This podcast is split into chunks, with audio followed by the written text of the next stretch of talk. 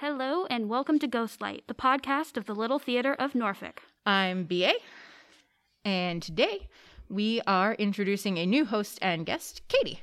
And we are your humble hosts for today. Yep. Before we get started on today's topic, as per usual, uh, we wanted to take a look at our community calendar. Alrighty, starting up, we have Script Club, co production with LTN and PCT. By the way, meet Vera Stark by Lynn Nataj? No, Notage, notage. I don't know. Very, our apologies to Lynn. Not entirely certain how to uh, say your last name, but it's N O T T A G E. Uh, December 10th at 6 p.m. They are also looking for people to lead. It is just like book club, so all you need is passion for the play. Link to the host what? Oh yeah, I'll, uh, there there's a link for uh, that you can request to host one, and we'll stick it in the notes so that people can click. Okay. Um, specifically, from what I can tell, that's from the notes on Anchor. So if you're on a different, if you're listening on not Anchor, you may have to go to Anchor to get some of our links if they don't transfer. Um, some it seems like some of our places the links transfer as links, and sometimes they just transfer as underlined words or bold words or just words, and I'm like, oh, okay. Um, anyway. Uh, our preseason virtual performance of Red Moon Rising in the East actually has been extended. So the streaming will happen through November 30th. Uh, the link for tickets for that is on our website. It's through the, um, it's streaming on the platform Showtix for you. Uh, so basically, you buy a ticket, it's $20 for your household, and then you get uh, a link that is, once you click on it and start watching, you have 48 hours to watch it as many times as you want. Helpful. Yeah. Uh, next, we have Tidewater Bluegrass Association. Tuesday, Bluegrass Jams have moved to O'Connor Brewing Company, and that is at 211 West 24th Street, Norfolk, and that'll be from 6:30 to 8:30. More information slash changes slash cancellations are on their Facebook page. Yep. Uh, Catnip Cafe is, from what we can tell, still open Friday, Saturday, and Sunday. Uh, you need to make a reservation if you want to go play with the kitties, uh, and all proceeds go to their rescue efforts. Uh, Muse Writers, Muse Writer Centers has a series of digital classes, and you can check out their website for more info. Yep. Uh, another website to check out is Push Comedy Theater for their digital offerings. They've got classes, they've got workshops. The 666 Project will be online this year. Uh, so check them out if you get the chance. Uh, Spotlight News, check out their latest articles. They are looking for volunteers to write slash edit and manage social media, etc. Email Spotlight News. Oh, Yep. Spot- Spotlight HR News at gmail.com because we had to be difficult. of course. Yes. Actually, just spotlight news at gmail.com was taken. So That works. it's a thing. anyway, you can email them with that with an interest letter if you're interested. um, uh, other podcasts, we got How Embarrassing, a podcast about all of our embarrassing lives with Molly and Jeff, both friends of the podcast. Um, we got the Ghostlight Theater featuring haunting poems, plays, and other tales brought back to life by Alvin Bowling II. Um, oddly enough, uh, no relation to our podcast except the name, and we love him. He's cool. Uh, Tell me about your bike with Wesley Cheney. You might remember him from the community feature a couple episodes back. If not, go check that out. That was a great conversation. We had a lot of fun. Um, and then we have John Roberts. Um, it's not really a podcast, I guess, because it's on YouTube, but I guess people do podcast like things on YouTube, but it does involve video as well. Um, but he owns Proscenium Audio, uh, which is a company that helped with our Red Moon Rising stream. Um, we've done a couple co-productions with them, digital offering wise, um, and he also does a lot of informational videos on sound, sound equipment, how to kind of get that stuff through. Um, it's been kind of his hyper focus this whole time. He's super knowledgeable, so check him out there. Show him some love. So basically, a vlog. Yes, yes. I guess that's is that what they call it now? I Yeah, don't- it's video logging. yeah. I like remember that from like 2010. I feel like when we did Romeo and Juliet at the stage company, and like at the time, I thought that was a like thing that I had missed like a couple years back, but maybe it's still a thing, and It's I'm still just a thing. okay. Because in I'm- 2010, I was seven years old. Jeez. Oh, okay. this is what we get for. yeah. So All there's right, that. now I feel old. Um, let's just move on from that. All Uh, we'll introduce you in a minute. If you have an event or a podcast that you'd like featured in our community calendar, please email us your details at info at ltnonline.org. Subject line Ghostlight, and remember, we tend to record about a month in advance, so give us enough time to actually get you in. Yes, uh, that is helpful. Um, also, keep in mind that we will be taking a break around Christmas time because we're all volunteers here and the holidays are stressful to begin with. We don't want to give anybody extra stress. Uh, so, if you have anything happening in December, get it to us within the next week, let's say. Um, this podcast should air uh, November 25th. So, if you can get it to us by the end of November, we can probably get it into the December episode. Uh, cool. Community thanks. As per usual, we need to send all of our gratitude and never ending love to the Norfolk Commission for the Arts. Uh, they have been amazing, not only as a granting entity, but giving us some extra help uh, and support in other ways uh, during all of this COVID pandemic stuff while we've been shut down. Uh, the Business Consortium for Arts Support the Retain Your Rain project, which I think is a part of the city of Norfolk as well, and the Hampton Roads Community Foundation. Um, we could not do what we're doing without these uh, granting entities just helping us out monetarily to keep the building functioning and running and keep the grass being trimmed and making sure we have cleaning supplies so that when we leave here today we can wipe everything down and make sure that we don't spread things. Um. Yes, super important. Uh, we we can't do what we do without them. Um, so yeah, let's move into our main topic. Um, so. Uh, and maybe it'll make a little more sense why we were laughing. so, when we started this podcast, uh, we chronicled the journey that LTN's volunteers took from March 2020, specifically like March 15th, or I think the week before we kind of talked about going into March 15th when we shut down, uh, to July 2020, which was when we did our first recording for the first time, uh, which seems like forever ago at this point. Time is so meaningless right now in this apocalypse. I I got nothing. Um, but anyway, uh, we basically chronicled the journey to shut down for the COVID 19 pandemic. Um, but uh, LTN's community extends far past the volunteers who are responsible for emergency management at the theater. Um, there's actually very few of us who do that specific job. At the time that we shut down, there were three of us. We now have an emergency management team of, I think, six people. Um, because we just needed to kind of spread the knowledge and spread the the work around because it's just it's so much more to do um, to keep everyone safe but uh anyway when we're talking about our extended community it definitely goes past the six of us who are keeping track of covid stuff.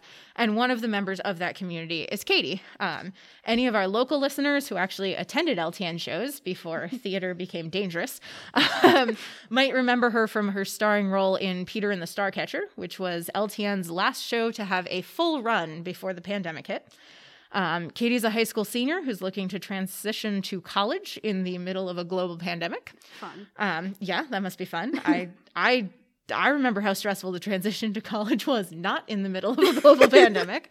Um, although I will say that mine happened so my senior year my so fall of my senior year was September 2001. Oh well, mm, So you know, Changes? yeah, yeah. There there were some there were some changes there. I feel like we will have some some things that we have some similarities on, and some things that we'll be like what. Um, so anyway, today we're going to talk about her thoughts and experiences.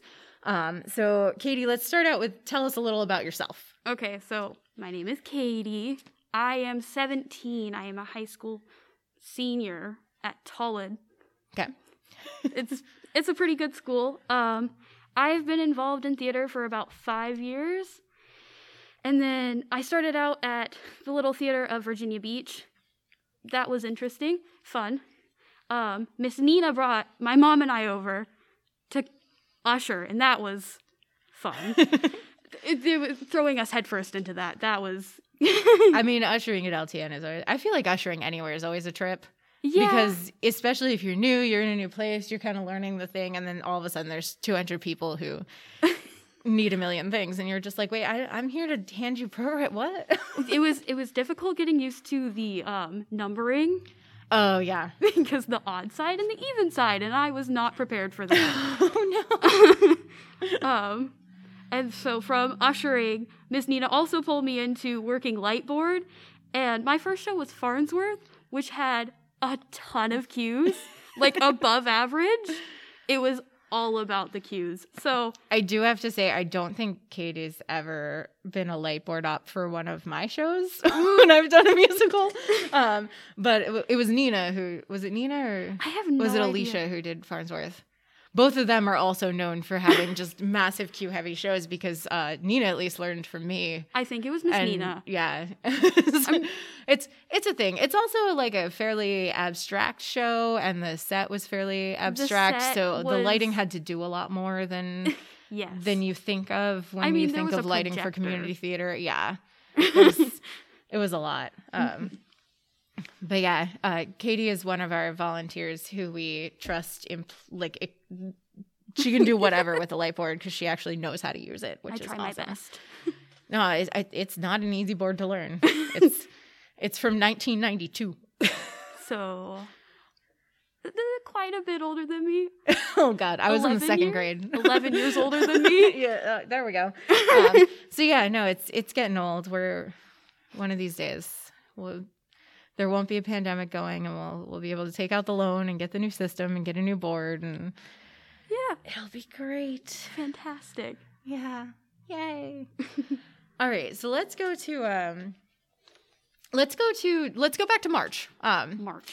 yeah. So uh so so back in March, uh we were busy uh so that that weekend, I can tell you what I remember from that weekend because I work in an office in a hospital. So Mhm.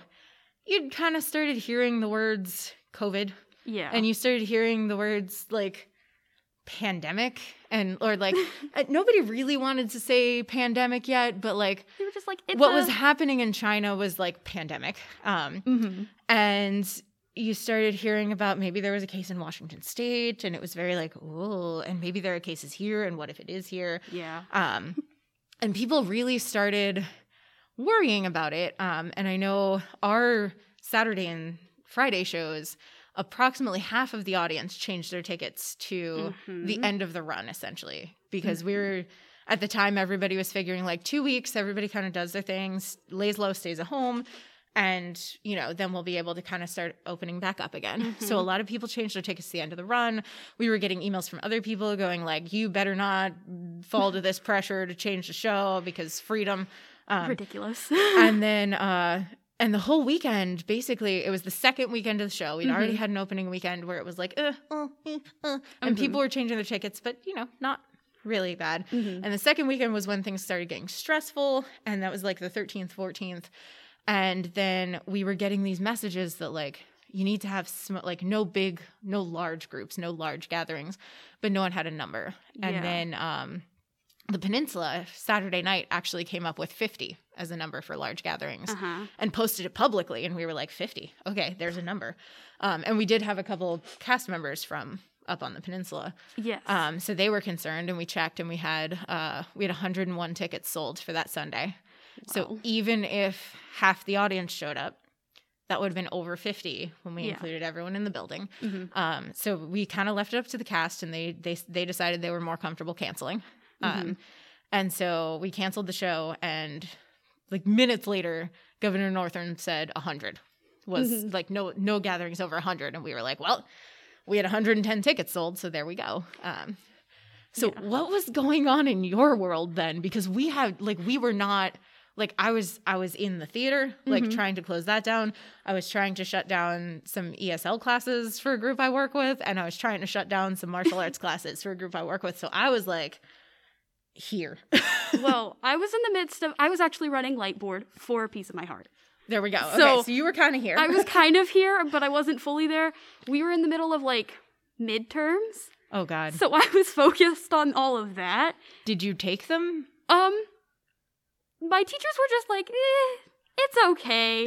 I had good grades. They weren't worried about me. So they were just like, we're just gonna let everybody go. I didn't have any like semester classes. All my classes were a year long. So they weren't that worried. Okay, so it was kind of just it was like a check-in type Yeah. thing. It wasn't like a the, the Mhm. like these are half your grade or any of that kind of. I was basically taking this the fun senior classes that mean nothing. Oh, there you go. So- Okay. fun classes are good. yeah. But we went so like the school was hearing all these things about COVID and everything, and all we heard was two week break. We're gonna have a second Christmas break. So all the students were super excited, while the teachers were like, um, this is probably not gonna be just two weeks. I remember my history teacher being like, this is a big deal. Don't be treating this like it's nothing. And the students were still going on about a break. So- Yeah, no, I mean, you're, if you think about it, like March is in that's a couple months from your winter breaks, Yeah. and there's not really a The good next break would be spring break, and that's barely a week. yeah, and it's around that time, so Mhm. like y'all were ready for a break. March is like end of February and March, we have nothing. No breaks. So that was we were ready. We were just like we're done. We want to go home. there we go. So that was fun. Yeah, so so and in the end everyone did get sent home. Um I'm pretty certain it happened like one city at a time, but they they they they waterfalled pretty quick once the first city said no, let's go home. I think Portsmouth or Norfolk was first and then Virginia Beach was like maybe we should do that.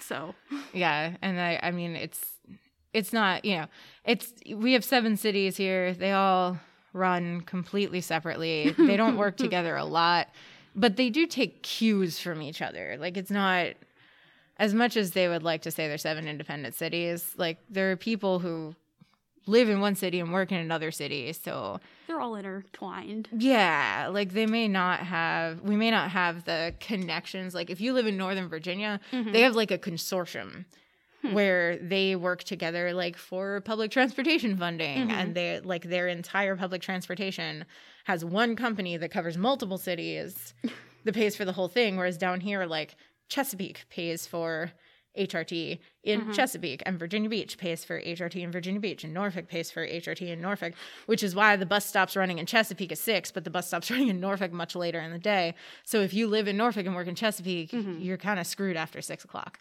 Yeah, Like- the cities kind of fight, but at the same time they're intertwined. Like Yeah. the whole outlets thing, yeah where Virginia Beach is like, you can't come into our place. Norfolk's like, all right, so we'll just put our road over here. exactly. It'll enter into Norfolk. That was, that was pretty funny, actually. it was interesting. But yeah, so so you did wind up getting the two week break, um, and then we were getting close to the end of that two week break, and Governor Northam was like, mm, "No, you're not going not. back." Yeah, yeah, that was interesting because then they started talking about online school, and it was like an emergency learning pan- plan, the ELP. And that's all I remember because all my teachers had little folders on our, our Schoology, which is on our Chromebooks. It is the dumbest program in the world, by the way. It Oh, jeez. sucks so bad. um, but we had an emergency learning plan, and the teachers had no idea what was going on. So they were just putting in like tiny little worksheets that they weren't even going to grade. So basically, we had just started the third quarter. And so they used all the grades that were there and they just made that the last thing. The fourth quarter, they gave us random busy work and then they counted none of it. I personally didn't do any of it because why am I going to do work if you're not going to count it? That is just doing something stupid for no reason. yeah, that does when you when you phrase it that way, it's like this is a waste of time.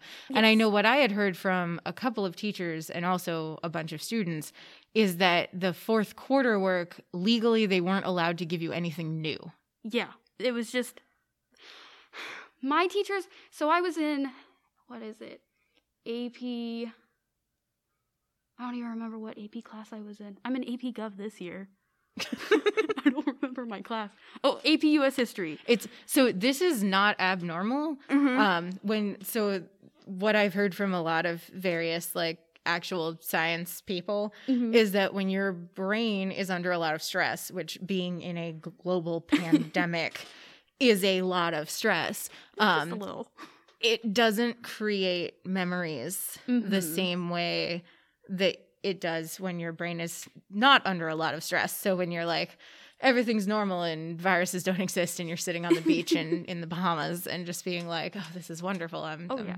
you know, chilling here in the sun. Mhm. Uh, so so there because I I had been, you know, talking to a couple people about how like I have no idea what month it is. I have no idea what day it is. Oh, the day's awful. And when you know when Nina and I recorded, we literally had to go through and we brought up all of the governor's orders in order, and that's how we made our outline to talk because we we had to find something to anchor yeah. our our memory into to be like, oh yeah, and then this happened, and then this happened. Mhm. So not being able to remember what classes that you took last year, not I wouldn't stress about it. That seems perfectly normal.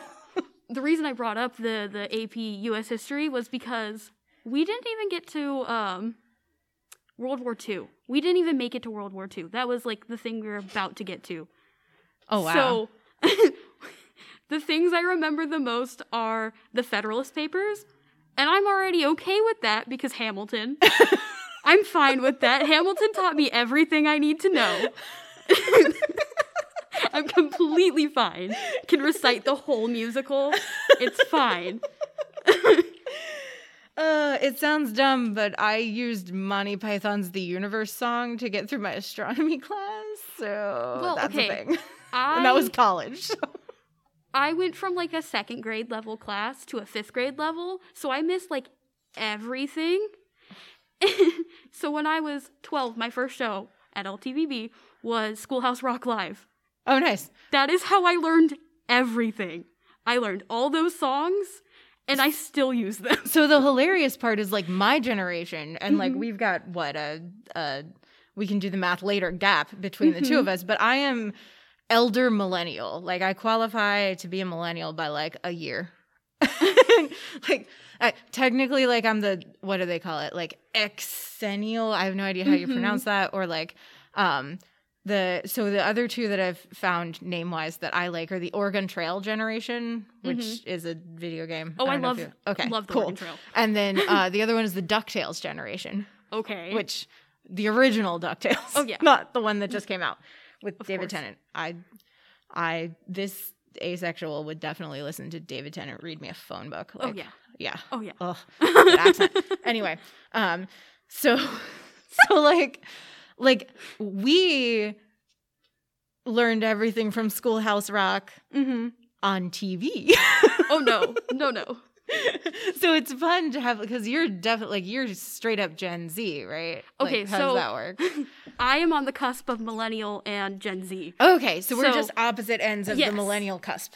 there we go. So I grew up, I remember dial in. okay, We had the landline, all that fun stuff. But I also I gr- I got a cell phone when I was 5. oh jeez, Granted, I was traveling across country by myself at that point cuz yeah, fun stuff. yeah, Um so sense. I needed an emergency cell phone. yeah. I I got one um my senior year, I believe it was, because I didn't have a car. Um, I had a license, but like Yeah.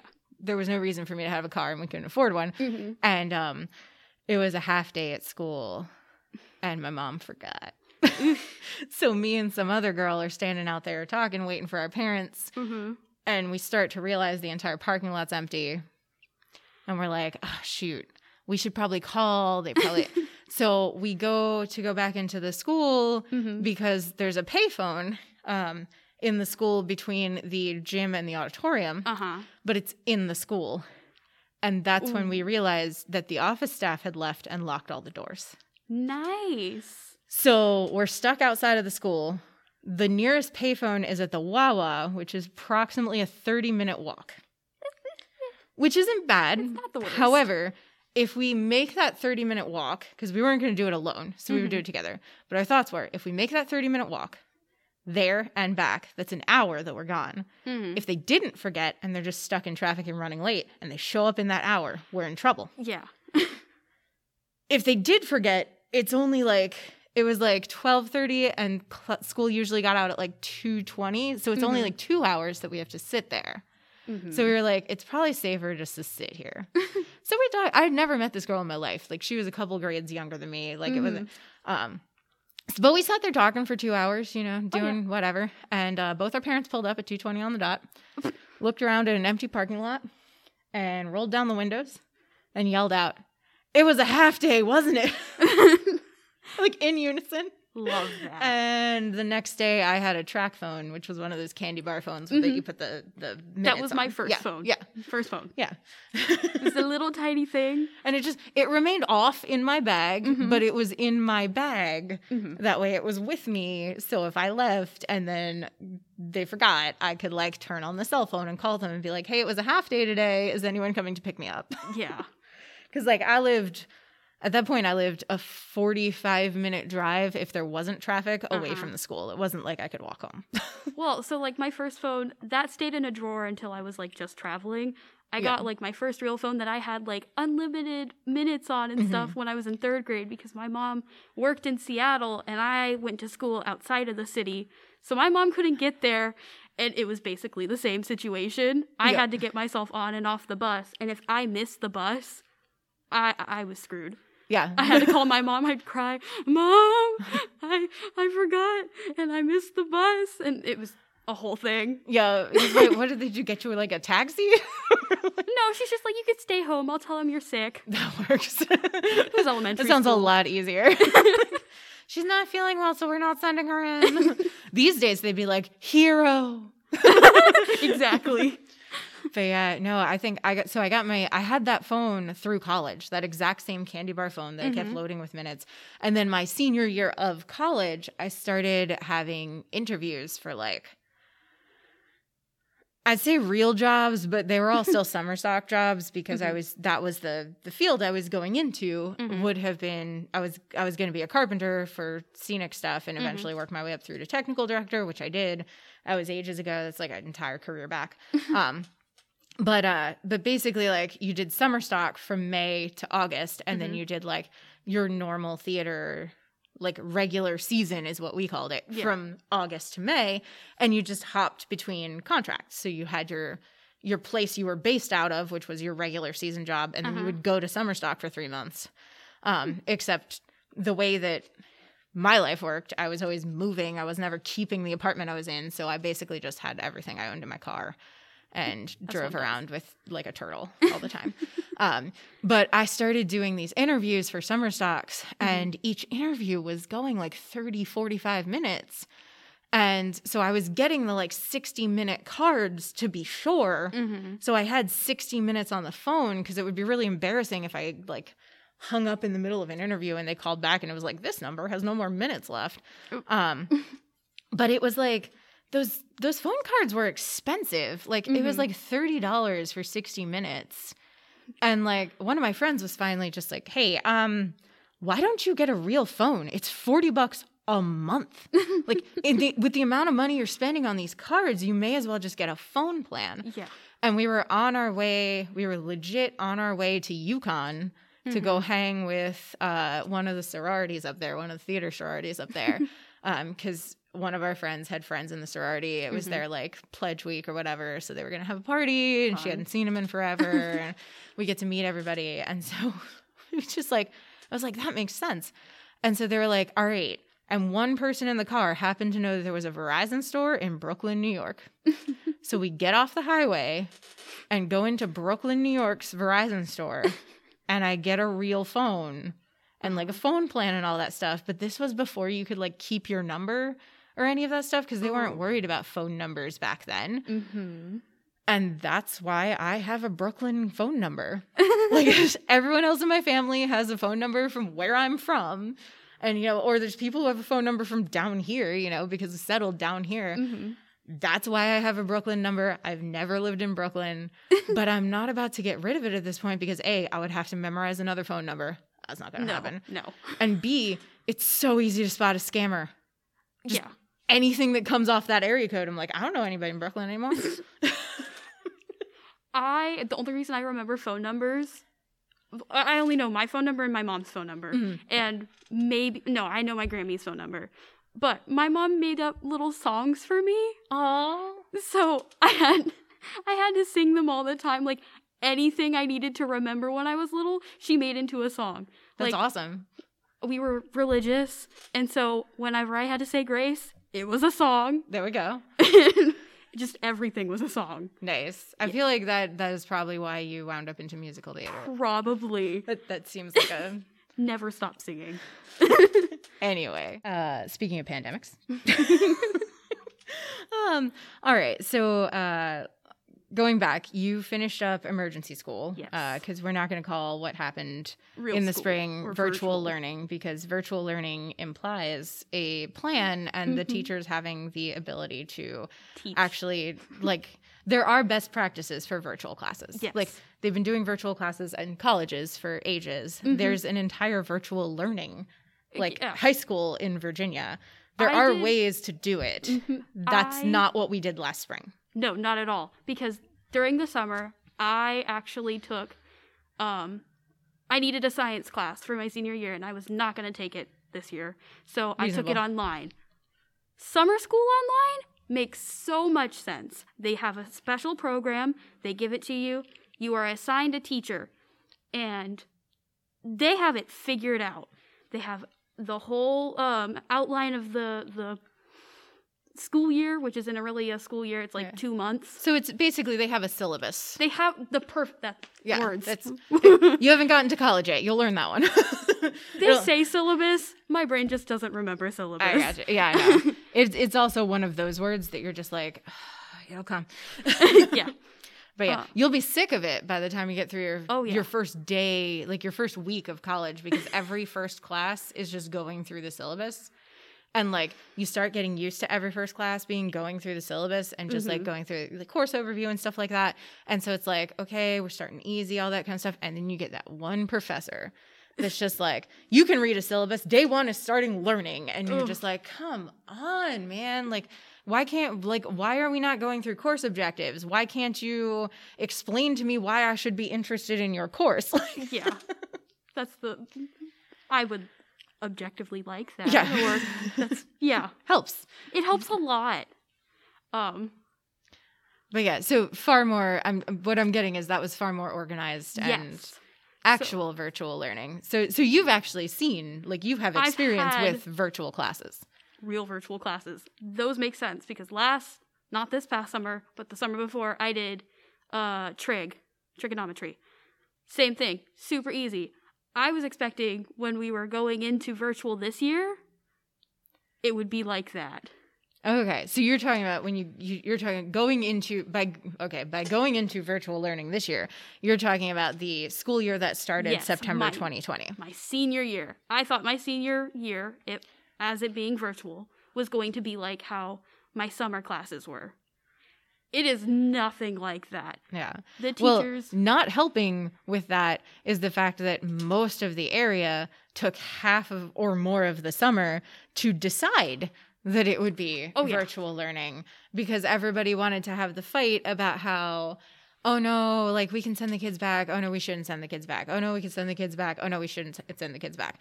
And keep in mind that most of these school board meetings where they were arguing about whether you can send like hundreds of children back into schools were happening over Zoom oh, yeah. because it was not safe for the school board to be meeting in person. Like, Yeah. Yeah. Yeah.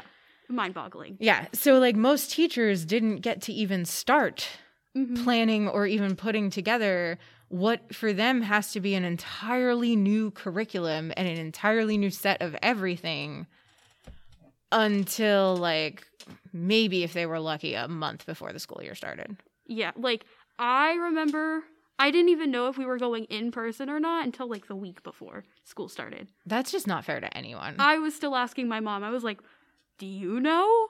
I'm not getting emails about this because usually the school sends emails to the students and the parents. Oh right, because you guys get Chromebooks and stuff like that. I'm. I'm mm-hmm.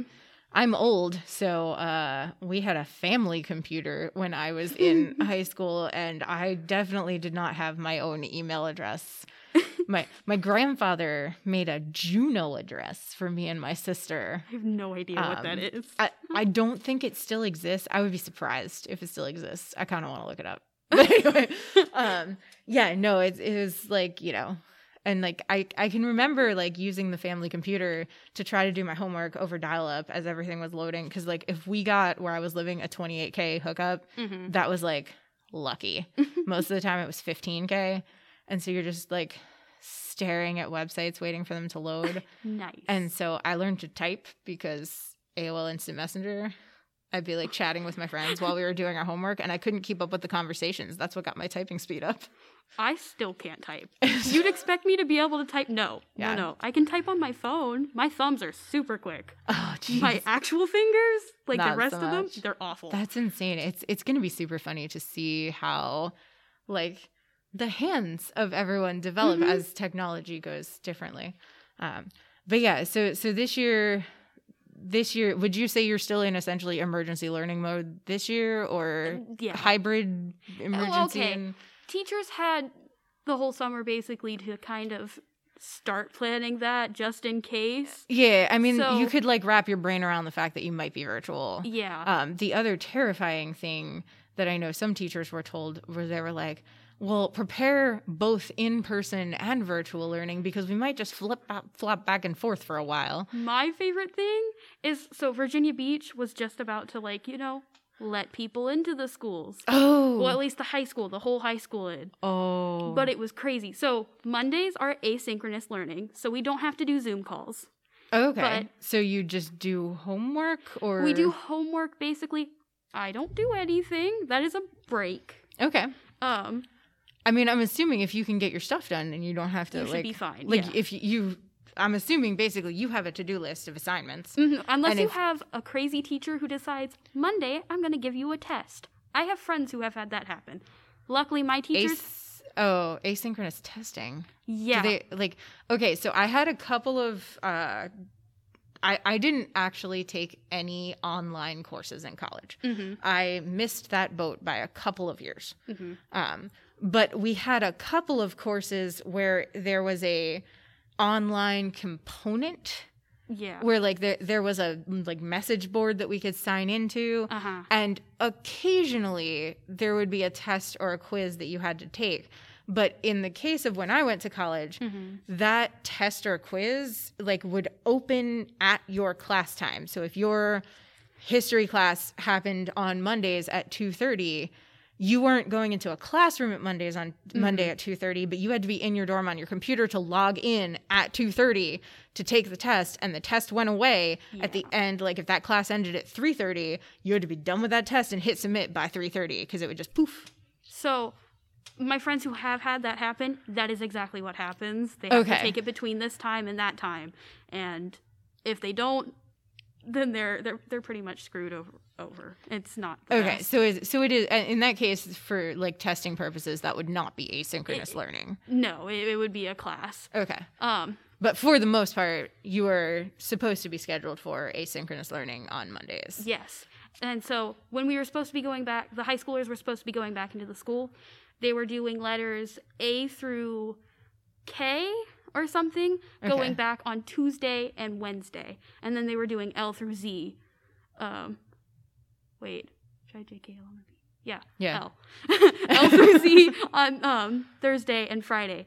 And the days that the students weren't going there, um, they had to be on the Zoom while their teachers were teaching class. Okay, so f- we're just going to say the first half of the alphabet and the second half of the alphabet Yes. because I know K and L isn't quite half, but it probably works out for the school. Mm-hmm. Um, so the first half of the alphabet would go into school on, Tuesday, and Wednesday. Yes. But the rest of your classmates in the second half of the alphabet, They are online. they would be on Zoom all day They so with you, or each Zoom class, they like each class has a Zoom party. Okay. And so they would have to log in.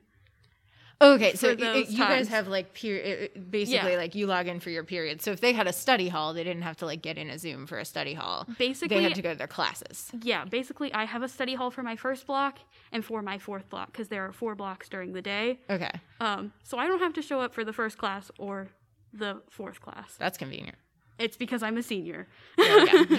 Seniorities. I think I got one study hall my senior year because So- of the way we had seven periods Mm-hmm. and the way everything worked out. They made us take a bunch of science classes, and there was like this one thing where it Mhm. was a study hall, but it was like in a useless. It was like a third period type deal, so it, like it was You too close to lunch to do anything, and it was like you didn't have. It was forty five minutes, and where the school was situated, you couldn't really go anywhere.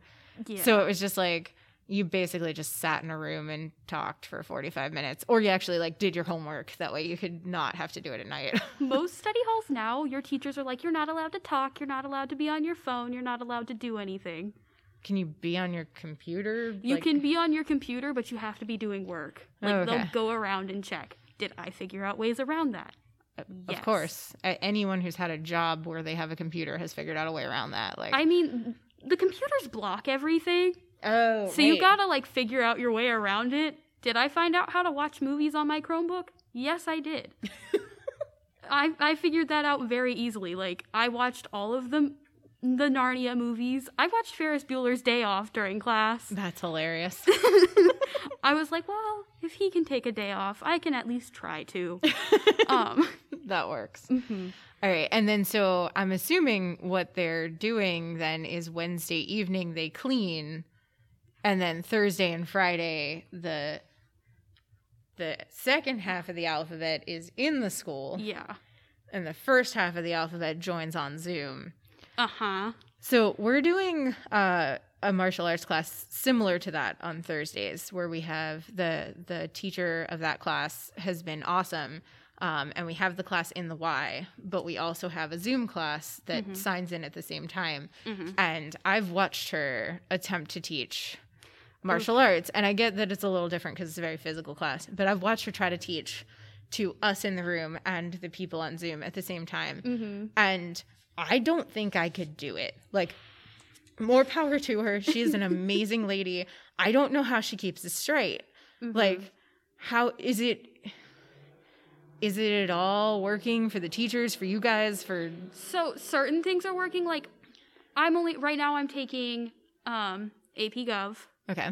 and I'm taking um, Cinema Studies.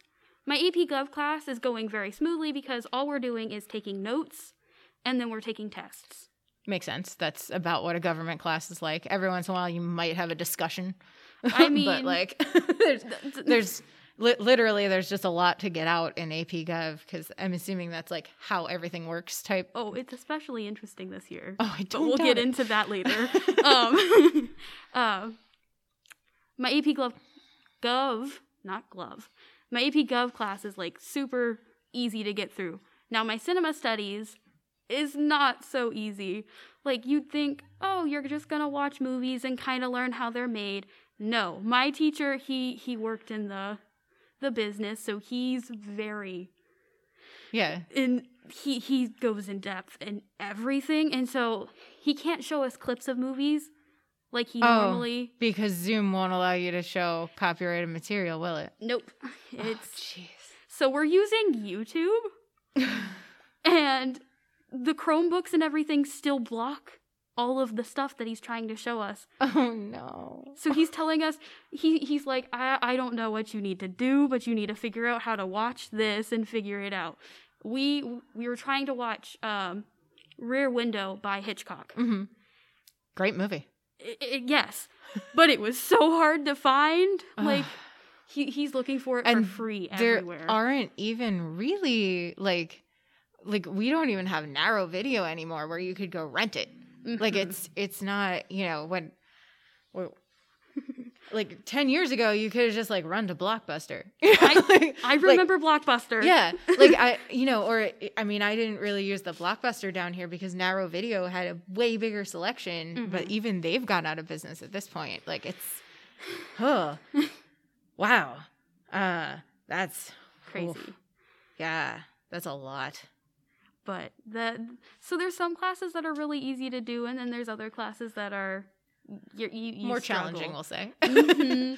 yeah but i feel like that's there there's no i mean it sound that sounds about right is what I want to say and I know like not that we would have thought about this beforehand Mm-hmm. at all. Yeah. However, it makes sense that you would find different challenges in different classes based on the subject material and how they are usually taught, mm-hmm. you know.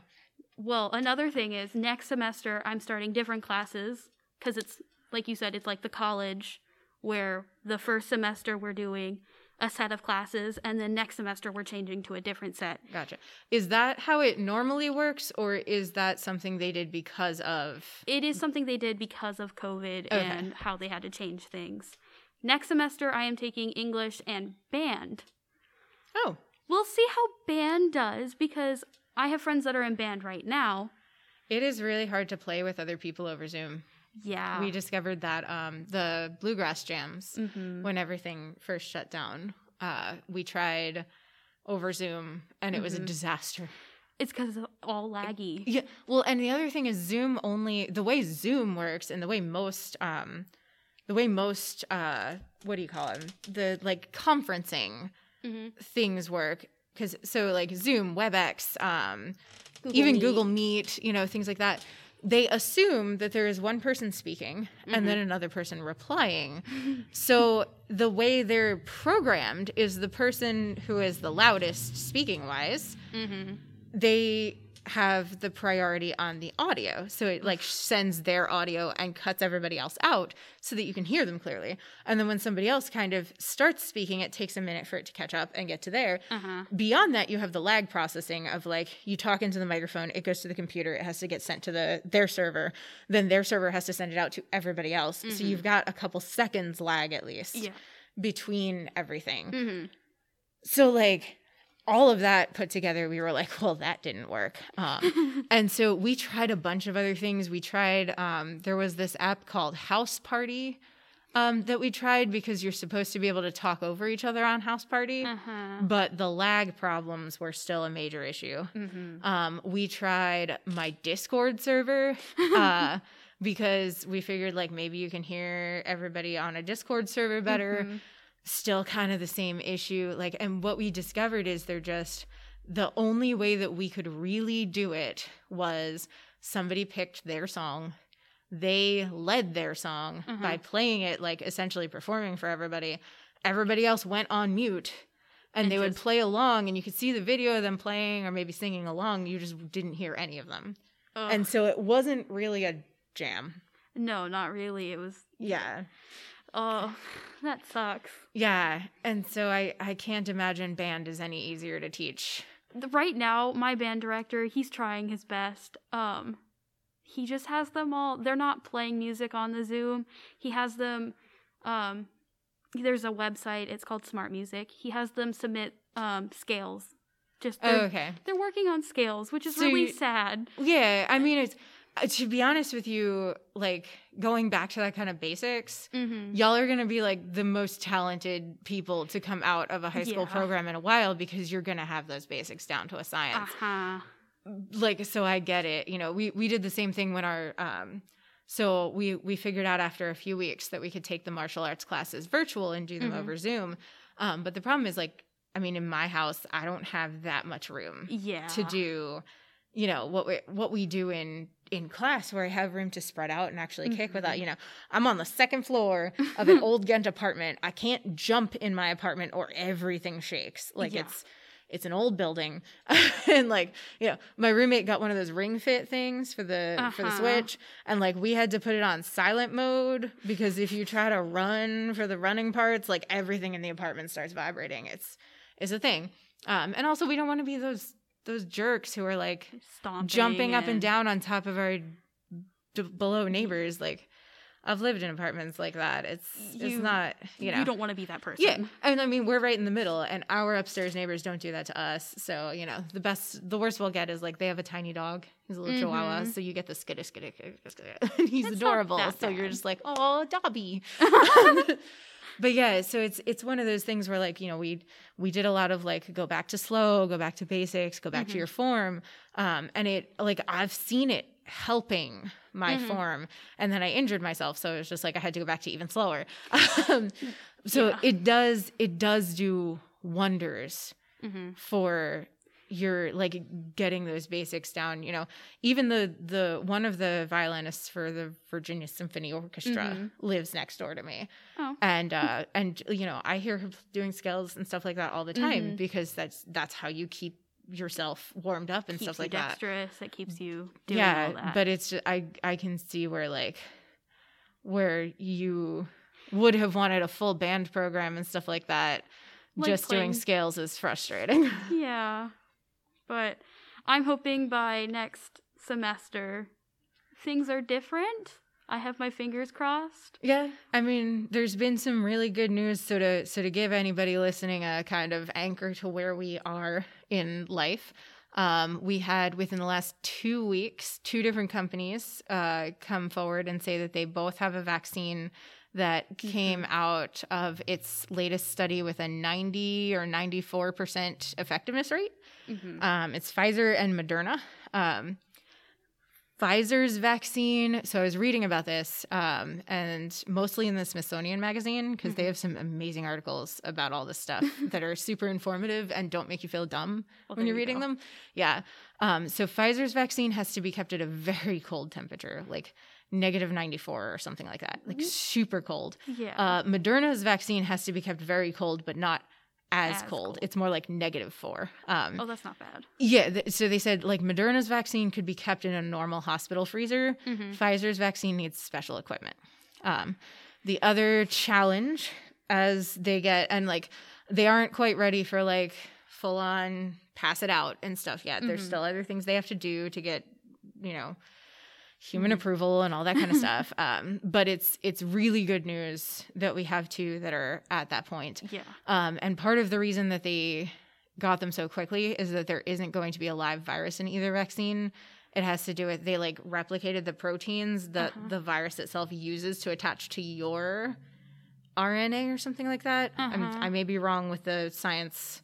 It's been a very long time since I took a science class. Um, I took but they replicate the prog- the proteins that they use to attach to the parts of your body that it uses to replicate and make you sicker. Hmm and the whatever those proteins are they're in the vaccine they attach hmm they give you the immune reaction without giving you the live virus.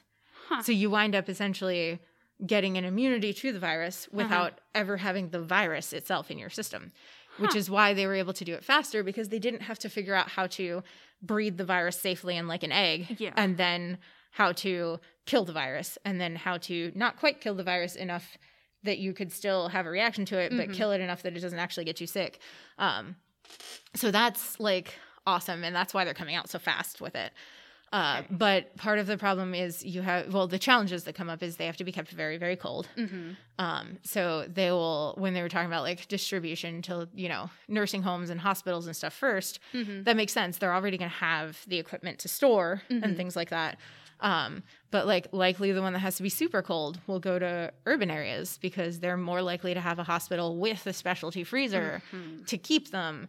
And like it's one of those things where i guess if it gets warm at all it basically kills the vaccine.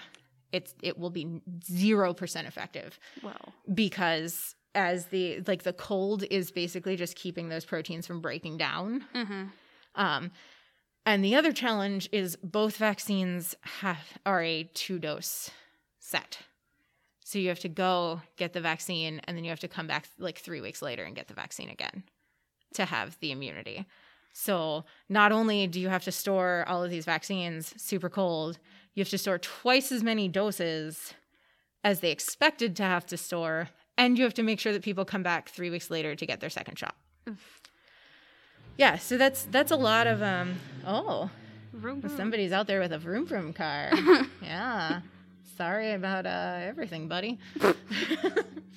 Anyway um so yeah th- those will be some interesting challenges as we go into you know actual distribution. And then the other thing is just the sheer amount of people who need to be vaccinated. Like it took a couple years for them to get polio vaccinations Uh-huh. out there you know and that was basically like a you just get the vaccine. There wasn't any question. Like um so yeah it'll be interesting Very interesting yeah i'm i'm fascinated to see how they're gonna do this. yeah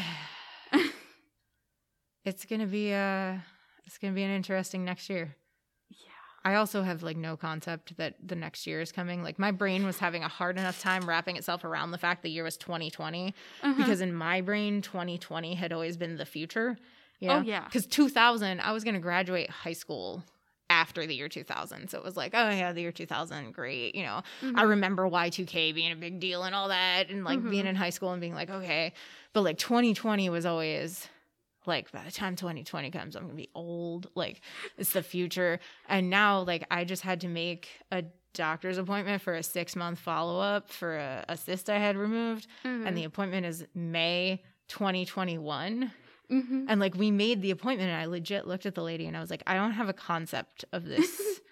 that 2021 yet like i don't think this date is real Oh yeah. and she looked at me and she was like me either i like i was just like thank god it's not just me like yeah, I have several I have several doctor's appointments that they're planning in the future and they're like 2021 and I'm like that's that's like a year away. Yeah. I'm not ready for that. They're like no, no it's literally like 2 months. less than two months at this point because we're we're near the we're we're We're halfway through. yeah we're like this We're will more than halfway so through. this this podcast will air on i think the 25th of november so like this podcast will air closer to me having to pay december's rent than i am comfortable with let's be honest and then it's just a month and we're in 2021 and i'm like my brain still thinks it's april I have I forgot what day it was. My application is due on December 2nd for college. oh hey yo Yeah.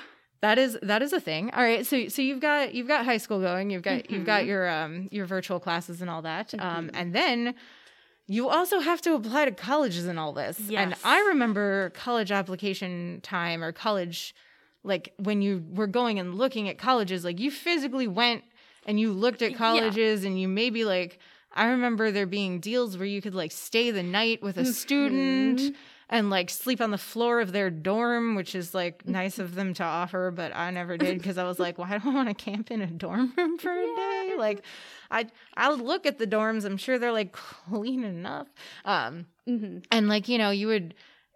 I, I I did so I didn't have a major going Mhm. into college. I had no idea what I wanted to do. hmm I literally marked everything as undecided. So like, but I know people who had like people who like had chosen a major could like sit in on classes and Yeah. all that kind of stuff and like it was it was like sort of a big deal every time you Mhm. went to visit a college. Like you were courting them, but they were kind of also courting you Yes.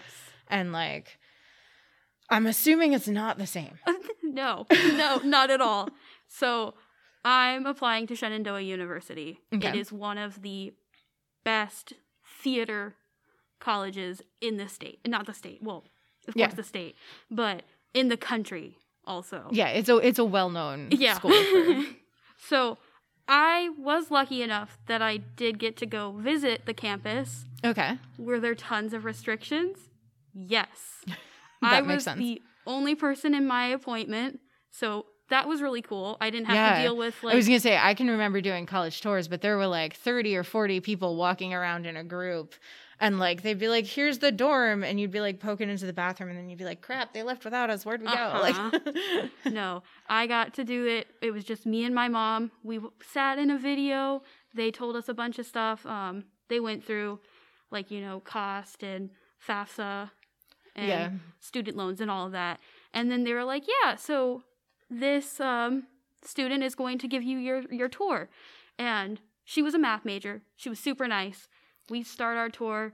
She starts showing us like the main classrooms where a musical theater major would not have a ton of classes, but yeah, I mean, you're still few. gonna have to take gen ed, so it's Uh-huh. good to know that you won't be doing that in like a moldy basement somewhere. yeah. so she she takes us to each of the places. We couldn't go into the cafeteria because COVID. They Oh, don't want us going around the food Yeah, because they still had they had a very and that's like an important thing to be able to see. yeah Like I didn't realize that when I went to college, but like they did. They had, you know, I remember they gave us food when we did a Mhm. visit and it was like, okay, this is cool. And then like 3 months after I went to college, they changed food services, food Mhm. service companies. And it went from like having really good food, like we were known in the seven college thing for the food at the college, to Uh-huh. being so bad and like they just didn't cook on weekends anymore. It was just all leftovers and like half of them were moldy and stuff like that. And it was it was Disgusting. disgusting. And like we I mean we complained and it took like almost a year and a half for them to like get their stuff together and Mhm. a like just like serve things with protein in them like Mhm. what we walked in the one time and they they basically like it was all potatoes. And we were like Mhm. so um protein? And the guy's like it's right. And he's looking around and he goes oh. And i'm like yeah. Um i have medical things where i actually have to eat a balanced diet. And that means i can't actually just eat starch for lunch. That's Uh-huh. not a or dinner like that's not a thing that i can do for Mhm. health purposes and they were just like oh Sorry. you could always get them to make you an egg and i'm like yeah cool Thanks. but yeah, checking out food services at your college is more important than most people think about. Mhm. Another thing I didn't get to look at was dorms. oh.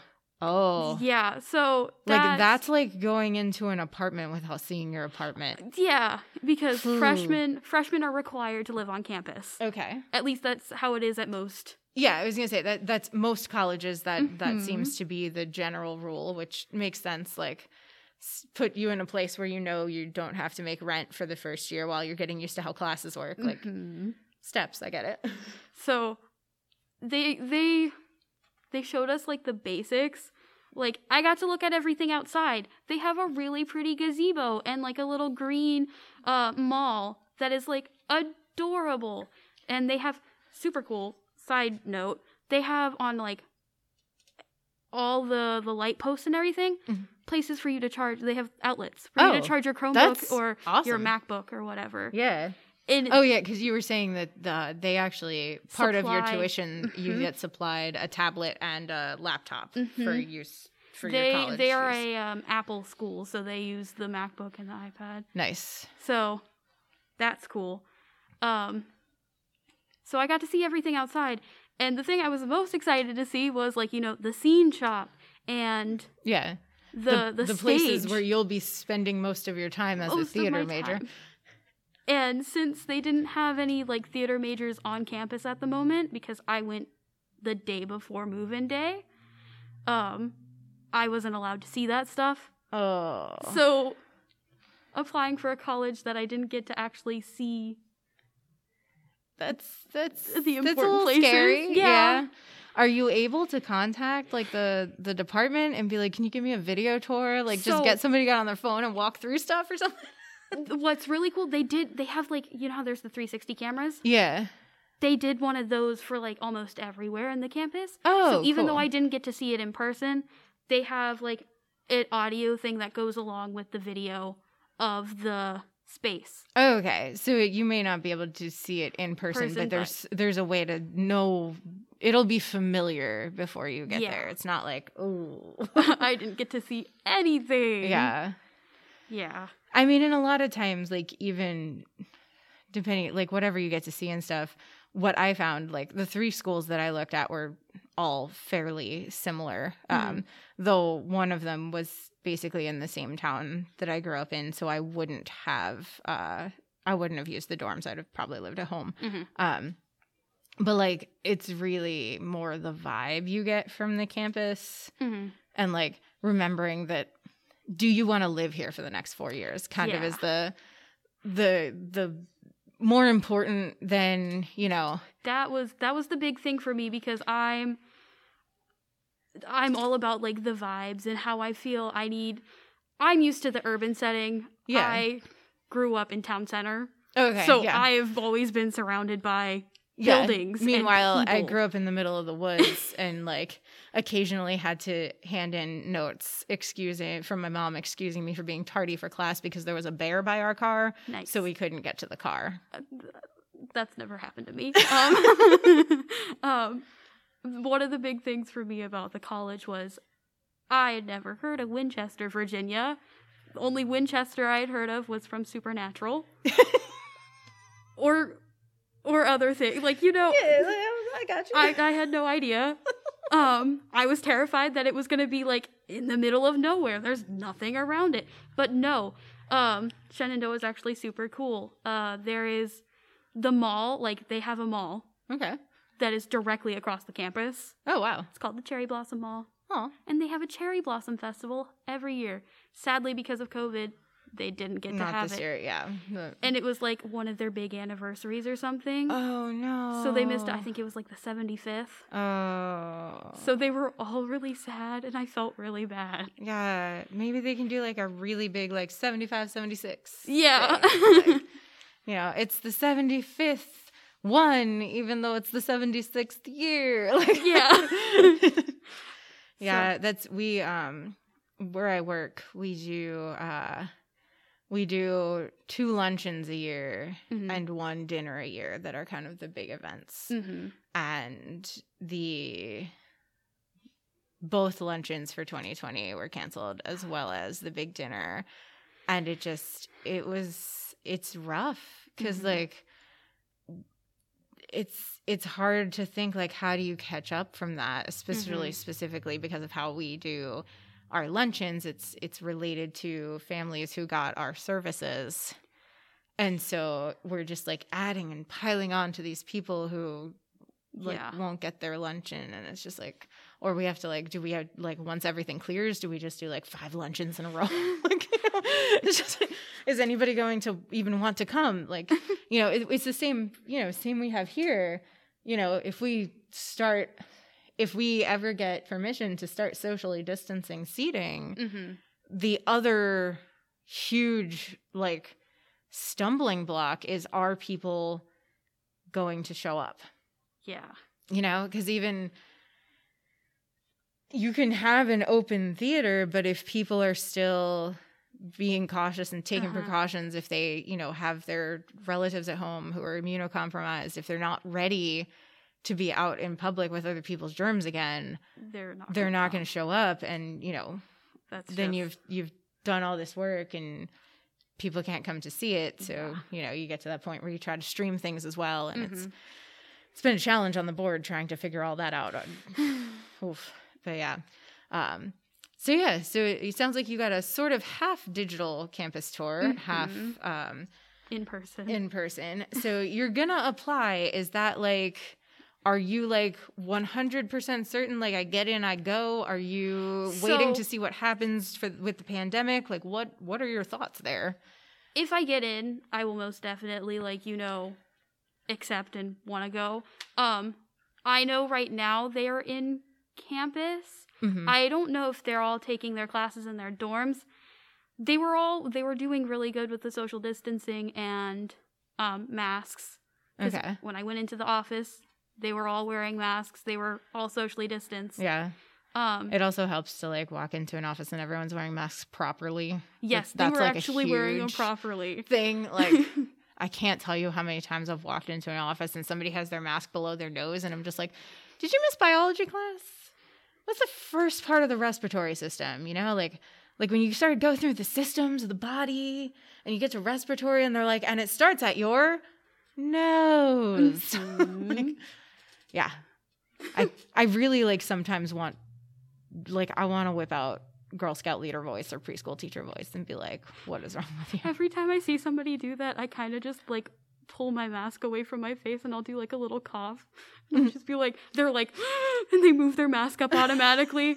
It won't even be a real cough. It'll be just Uh-huh. like a fake one. I'm yeah, just like, a, a throat clearing thing. uh huh. I, I do that if people get too close to me at the grocery store. Like if they're Oh, yeah. starting to like inch up behind me because they're being impatient, you know, because you're supposed to like if for most grocery stores in the area they that have the belts because like Harris Teeter doesn't have the belts, but like Aldi's has the belt, Mm-hmm. Yeah. Food Lion has the belt. Like somebody's paying at this part, Mhm. you're allowed to load your groceries at the other end of the belt because that's six feet. Uh huh. But then the person behind you is supposed to be waiting six, Six feet, feet back from the back of the belt. hmm And every once in a while, like I've found it happens, especially at Aldi's.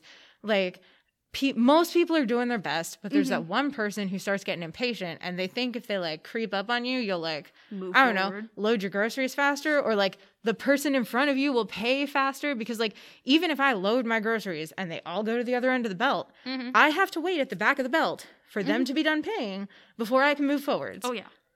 It's that simple. It's taking turns. We learned this in preschool. And they'll be like creeping up on me and creeping up on me. And finally, they'll be so close that I just go like, and they back right up. Well, I'm like- okay. Halloween, Hunt Club Farm opened up. They did everything socially distanced, um, the best they could. I was gonna say that must be interesting for a. It, it was really interesting. It was not scary. okay, yeah, because they're usually because they're usually one of the scarier ones, right? Like They're- I actually haven't been. But, So usually they're allowed to touch you. Like they're Oh. one of the ones that can touch you. oh, interesting. Uh huh. That's different for them this year. They're yeah, not allowed to touch they you. can't get within six feet of you. yeah. Well, they had um normally they have the hay haunted hayride where you're riding the tractor on the hay and doing all that and you have people jump up onto that. No hay rides this year because they Oh, okay. couldn't like socially that wasn't oh yeah, how do you socially distance a 'Cause- hayride? yeah, so many people Yeah, they couldn't do that. So I went with my friend Vincent and there was this one group of like I think there was a couple or they were like on a double date or something oh, and they kept coming up right behind me and Vincent, and we were just like, "Can y'all back up? We are in the middle of a pandemic. We're Right. making sure we're six feet or ten feet plus away from the people in front of us." And the people behind us just kept coming up to us, and we were like, "Can you stop?" So we just let we would step to the side and let them pass, yeah. and then we would go. But I mean, what else are you gonna do? Like, people don't know how to socially distance, and then they weren't wearing their masks correctly, so we just left early. yeah, no, it, and it's sad because people like that will ruin an experience Yeah. for that should be a fun experience. That should be an experience that we could have kept safe Mm-hmm. because they can't just be adults. Yeah. Alrighty. Well, besides the fact that you are uh, about to come of age in a global pandemic, um, there is a whole new world of things that uh, is essentially opening to you. You know, you'll you'll be out of college. You will turn Out eighteen. so- out of high school, you'll be going to college. I I'm here. I promise. Um, you know, you'll you'll turn eighteen soon. You Mhm. you will be legally an adult. You'll be granted the right to vote. All of that kind of stuff Yeah. um, which I know, like, I feel like your end of our generation Mm-hmm. has been far more politically active younger than my end of our generation. I mean, I can remember, like, I was in the, I was on the, the civics team in high school. Mm-hmm. And I just like I remember going to, you know, competitions and answering questions about how the government worked and like you would like in like a Jeopardy type thing where you would Uh-huh. place as a team. Um and you know, we had we had SADD and MADD and Mm-hmm. we didn't have glad yet. that was college. Um, I also went to a Catholic school, so like there there wasn't. Um, I'm pretty certain though when I went to college, ours was the um, it was there were two GSAs. There was the uh, you know there was SGA Student Government Association, and then GSA, which was the Gay Straight Alliance. Yeah. like it, we didn't like there there wasn't even like the, they just had the G. There wasn't the rest of the letters. like, the rest of the letters, like there were there were people who I knew Uh-huh. who were you know transitioning and who were, but it just wasn't like the the vocabulary wasn't there yet. Yeah. Um, and like I mean, so to give another date that will give away my age to anyone else who, who knows. Um, so my my freshman year of high school, mm-hmm. um, that April was the Columbine shootings. Mm. Yeah, so I had a great high school. Like we started by originating school shootings, and then we ended with a terrorist attack.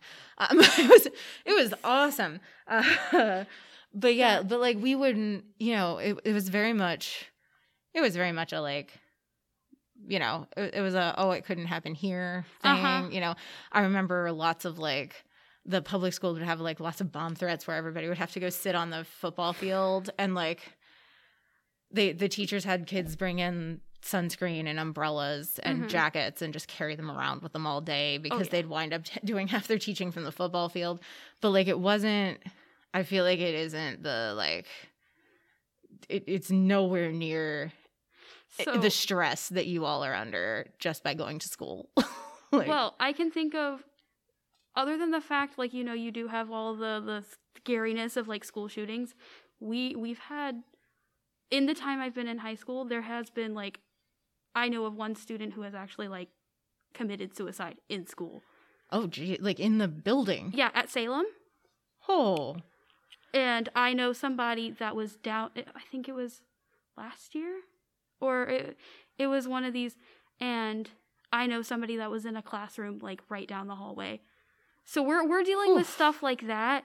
Um I remember sitting uh, because of bomb threats. We have my school is notorious for having um like the the, the people that are outside um so we're always stuck inside the building. We have to we can't go near the doors. Oh, That- okay. Like just like a suspicious person. Yeah. So they put you guys on lockdown or Yeah. whatever. Yeah. So that and I feel like they, I feel like they're also more cautious about Yeah. that these days than when I was in school. Like, I remember because my high school was the building was seventh through Mhm. 12th grade. Mhm. Um, so like at some point in time in that six year span, Mhm. closer to my senior year. It may have been my senior year. Um, Mm-hmm. But like I remember the time, or no, it, was probably around my freshman year, Mhm. around, around the time the shooting happened, where they um, they no longer kept the front doors unlocked.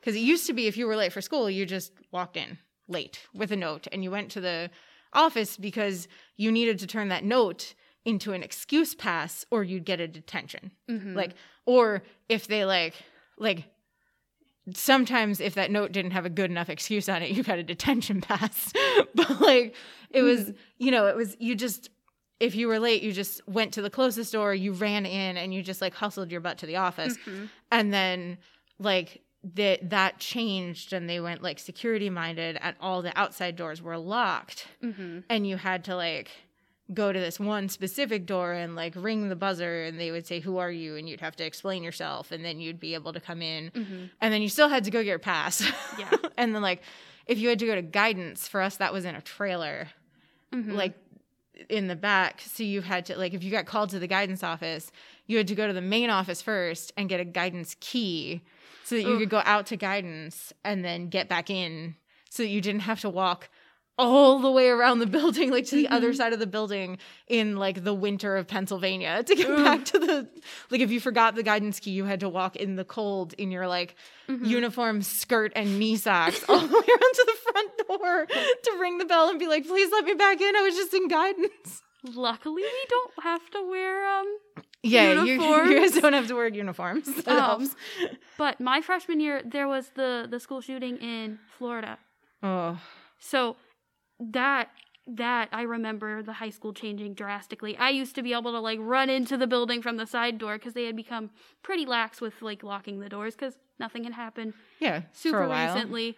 Um, but I remember running in when I was late in the mornings to try to get into the side door near the band room and Just hurry to my class.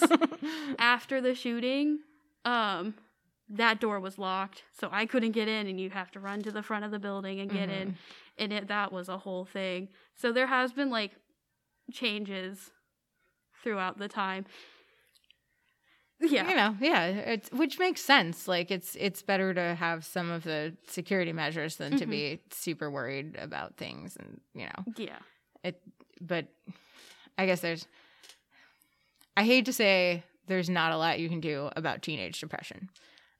Yeah. because quite frankly there is it's called mental health treatment um but i feel like there's there's not a lot being done to try to like a stop the stigma Mhm. against getting mental health treatment although it's it seems much better your your end of the generation is much more likely to talk about it than my end of the generation my end Mhm. of the generation is much more likely to talk about it than say older gen x and like you know Mhm. we're we're getting we're getting more open about all of these issues as people get through generations Mhm. and just saying like no this is just like any other Mhm. illness your your brain isn't making the chemicals right you should find a way to make those chemicals correctly you know we're we're we're more into the science of that kind of stuff now than the shame um but at the same time like teenagers kind of suck for that because your hormones are going crazy and trying to normal out so of course your body isn't making the right chemicals in the mm-hmm. right quantities like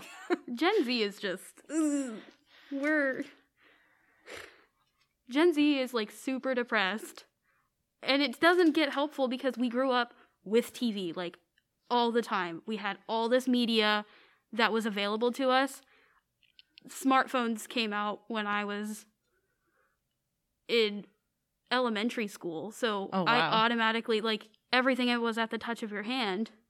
So we got to hear everything and we never it never shut up. So we're hearing all about this sadness and I grew up I wasn't born yet when 9/11 happened, but I remember the effects of it because everybody was still scared. Again, I had to travel a lot, so planes Oh yeah, so I you you would have gone through about it. um you you probably would have known a lot more about it than a lot of your peers because of airport security. Yep, because I bounced I I bounced between big cities because I had to go from here to Seattle. So I had to go to either like Atlanta or I would go all the way up to JFK. Oh, And when I had to go to JFK, their security was Mhm. insane. It makes sense. Yeah. But- no, I, I understand why, but yeah, that's that's got to be a little bit hmm formatively terrifying for a young child Yeah. doing the like unaccompanied minor travel. Uh-huh. it was yeah, it was interesting. I didn't I didn't understand what's going on, but I knew enough that I was like, okay, don't talk to strangers. Um, it was that was the general rule. right like if they like do they have like do they have a staff member like take you So- from one plane to another or I had a staff member until I was like nine. And then when I turned, well, no, I had a staff member until I was 12. As soon as I turned 12, I started doing everything by myself. I wasn't considered an unaccompanied minor. I was considered a young adult flyer. a at young, 12 At 12. So I started, the first place I went by myself was Chicago Airport. oh If you know Chicago's airport, it is shaped like a W, and there is a tiny little hallway off one end. And that is where my flights always ended up. uh, I nobody could tell me where I was going. And I was like 12 years old running through the airport crying. I'm like, I don't know where I'm going. I'm on the phone with my mom. I'm like, "Mom, I can't I don't, I don't know where this is. I found this um exit and I found this uh gate.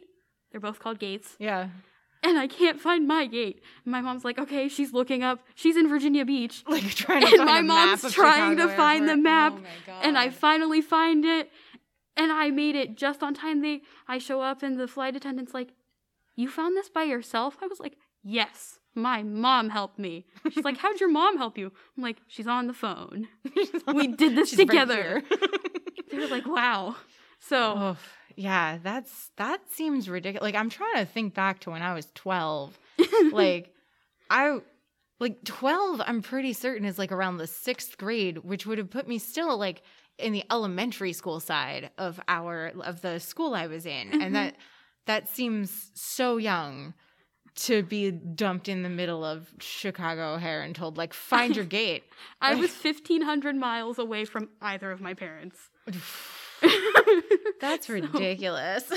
the- yeah, being Like- by yourself. It was it was interesting. I feel like you should you should probably at least be able to, I don't know, hold a job in the average US state Mhm. before they tell you that you just have to find your gate without a without an employee to help. Like I, I Yeah. in Pennsylvania you can get working papers at 14 for You have to special have- it- yeah. you- for only for certain jobs. Mm-hmm. but it's 15 for like the rest of the miners jobs but at 14 you can get like um i know it's like farming and like uh, i think janitorial and like things like that where you don't really have to Mhm. deal with people Yeah. Uh, I think in Virginia it is 14 to do certain jobs, and then it's 16 to do other jobs, like the, the normal jobs in the world. yeah so to get paid to do something you have to be like 16 Uh huh. but to find your gate 15. like 12 years old she'll be fine Yeah, it's fine. It's fine. I, I I feel like now I, I just wonder like I haven't been on that many planes because I haven't had that many places Mhm. to go with a plane. But now I just wonder like how many times I've been in an airport and walked past a 12 year old and a lot of assumed that they're lost. Like that they haven't like that they lost their family and are looking for them. But in actuality they're looking for their gate. Like when now I'm was just like, oh my gosh. When I was 12, I was literally 4 9 walking around. And I, I know I look young. I look super young. Oh yeah. It, I, it does get convenient as you get older. yes, and I am very thankful for it. but at the same time, I am about to turn 18 and nobody's going to believe that. yeah. And so I still get cast as a 13 year old in almost everything. Yeah. But that's fine. That works. Um, but when I was 12, I looked like I was still in elementary school and I didn't know what I was doing, but I kept a brave face on and I just acted like I owned the place and I would walk around. It it was quite funny. When people would come up to me, they're like, I I actually had adults come up to me and be like, "Do you know where this flight is? This gate is?" And I'm like, "Yeah, it's over there. You go down that hallway and you take a left, and then it'll be like right there."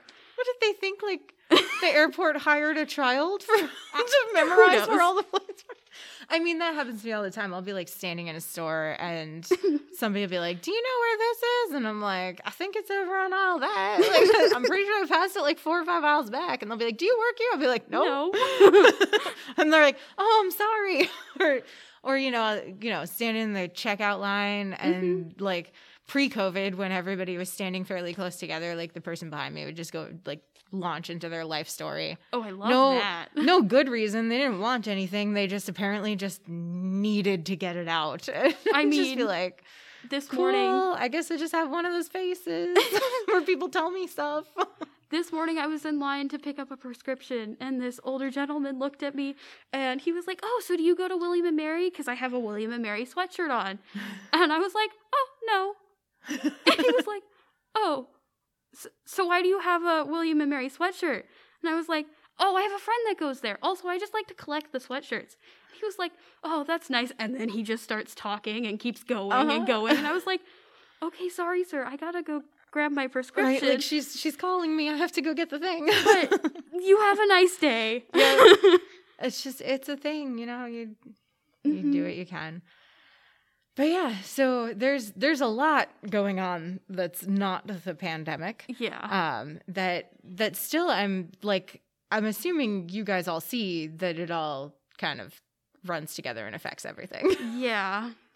the pandemic's been really interesting, especially with politics. We'll see how that goes. yeah that's uh i mean we're we're all just kind of in a holding pattern now just waiting to see what happens Every Mhm. day you turn on the news and there's something I even mean- more ridiculous happening where you're just like is this real I Uh, mean, I was in my I was in my AP Gov class and I'm sitting there and my teacher's like, "Okay, I need you guys to watch the debate, the first debate."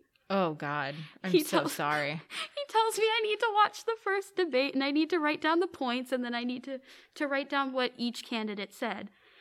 And I'm sitting I'm I don't have internet at my house, so I'm at my grandmother's house. oh no And I'm trying to watch this debate, and my grandmother walks in on me, and I am screaming at my phone because I'm watching it on my phone. yeah And I am screaming at it. I'm like, what is going on?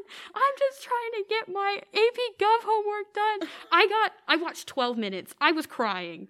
I was so frustrated. I was like, the moderator's not even doing anything. And then it's all this. And I was, it was bad. And so I gave up 12 minutes and I had one point down. I well, and you at that point because I I am fairly certain that is one of the ones that I did get to see. hmm Um, there were a couple where I wound up having to do like my virtual gig, so I wasn't like fully involved in Mhm. watching. But um, but I'm fairly certain if you got 12 minutes in, you also only got points from like like actual talking points that had anything to do with the topic from one candidate. It, it, it was a whole thing. like did you did you just write down what that other candidate said with question marks next to it Honestly, I was just I, I wrote down I, I my paper was so bad, and my teacher I actually had a conversation with my teacher. He's like, "So why'd you write a, sm- a sad face?" was oh I just I got really sad because we were on Zoom and he had a meeting like it was just the two of us. He's like, "So why'd you write a, smi- a, a, a sad face?" And I was like, "I got sad." And I started crying. And He's like, "You should have just stopped watching it." And I was like, "No, this was my Like this was my homework. You told me to do this. Like I was like, I'm sorry I didn't finish it, but I got sad. He was like, okay, well, you don't need to finish it. It's fine. And I got a perfect score on the grade. there the... you go. I mean, quite frankly, you didn't miss anything. um, though I will say I was super happy that by the third debate, Mhm. they decided that they were going to finally allow the board op to use the mute button. that was like like I've that has been my thing for years now. It's just like if they're not talking, mute their microphone It's what everybody then else does. They can't interrupt. Like it's literally like whenever we have anything at like a, a roadhouse show where there's people like Mhm. multiple people on stage hmm if someone else talking their mic's up maybe but everybody else might be muted especially if it's a thing where you can tell like if it's a timed thing like debates are supposed to be where this person talks for two minutes uninterrupted hmm there's no reason for anyone else's mic to be on Yeah. so like let the board op kind of earn their their keep and Uh-huh. press the mute buttons It's on and off. Like job. it's it's it's yeah, it's they're I promise at that level they are skilled. They muting. won't screw it up. And so I really hope that's like of all the things that have come of the last year, I hope that part sticks around Oh yeah. because it'll just make everything just a little bit easier to comprehend. um, because I know like I have slight auditory processing issues plus the ADHD diagnosis. I That got was- halfway through that debate and I was like, I- are they saying words? I just got so angry. I was. It was yeah. Which was is whole thing. reasonable. Like there, there was just a lot of unnecessarily shout, unnecessary shouting on that Uh-huh. particular one. Yeah. Like, I didn't even try to watch the town hall one. Uh, Uh, I- I, did I? My mom tried to watch it. She was like, "You didn't miss anything." Yeah, that one. I'm trying to remember if I got to see most of that. I think I got to see more of that one. That they were all just so weird in their own way, Mm-hmm. and I feel like I do remember by the third time that they were all online, thinking like, because I remember I was a communications major, Uh-huh. and so I remember in my communications classes studying like the first televised debates Mm-hmm. and how you had like anybody who watched on the radio thought candidate A won, but anybody who watched on TV thought candidate B won because Mm. uh, candidate A had the better talking points and had his stuff together a little better, Mm-hmm. but candidate B didn't refuse makeup for the camera and just looked more poised Mm. whereas candidate A looked like they were sweating bullets and all that kind of stuff. Mhm. So if you saw the debate, you thought one person won. If you just listened to the debate, you thought the other person won. Mm-hmm. And like having to write papers about how this has affected our politics Mm-hmm. for the next like 50 some odd years, 70 now, I guess. And like just thinking like this in 30 years, so in 2050, this is what communications majors are going to be studying in their classes and just wondering like who's going to be the one to write the paper comparing like those first debates that I had to study to these debates and like Mm-hmm. what changed and what like how it's just the the look back from a communication standpoint is going to be fascinating. Oh yeah. yeah. And i'm just like oh this is like it's it's very fun to kind of dissociate a little Mm-hmm. and just be like oh okay this is this is what we're doing now? I guess we're just gonna watch the world go by. And that's that's why i'm on the gen x side of millennials. It's crazy to think like you know when I have kids, they're gonna see this as history, hmm and that's insane to me. yep Like my my cousin just had a baby on 9/11.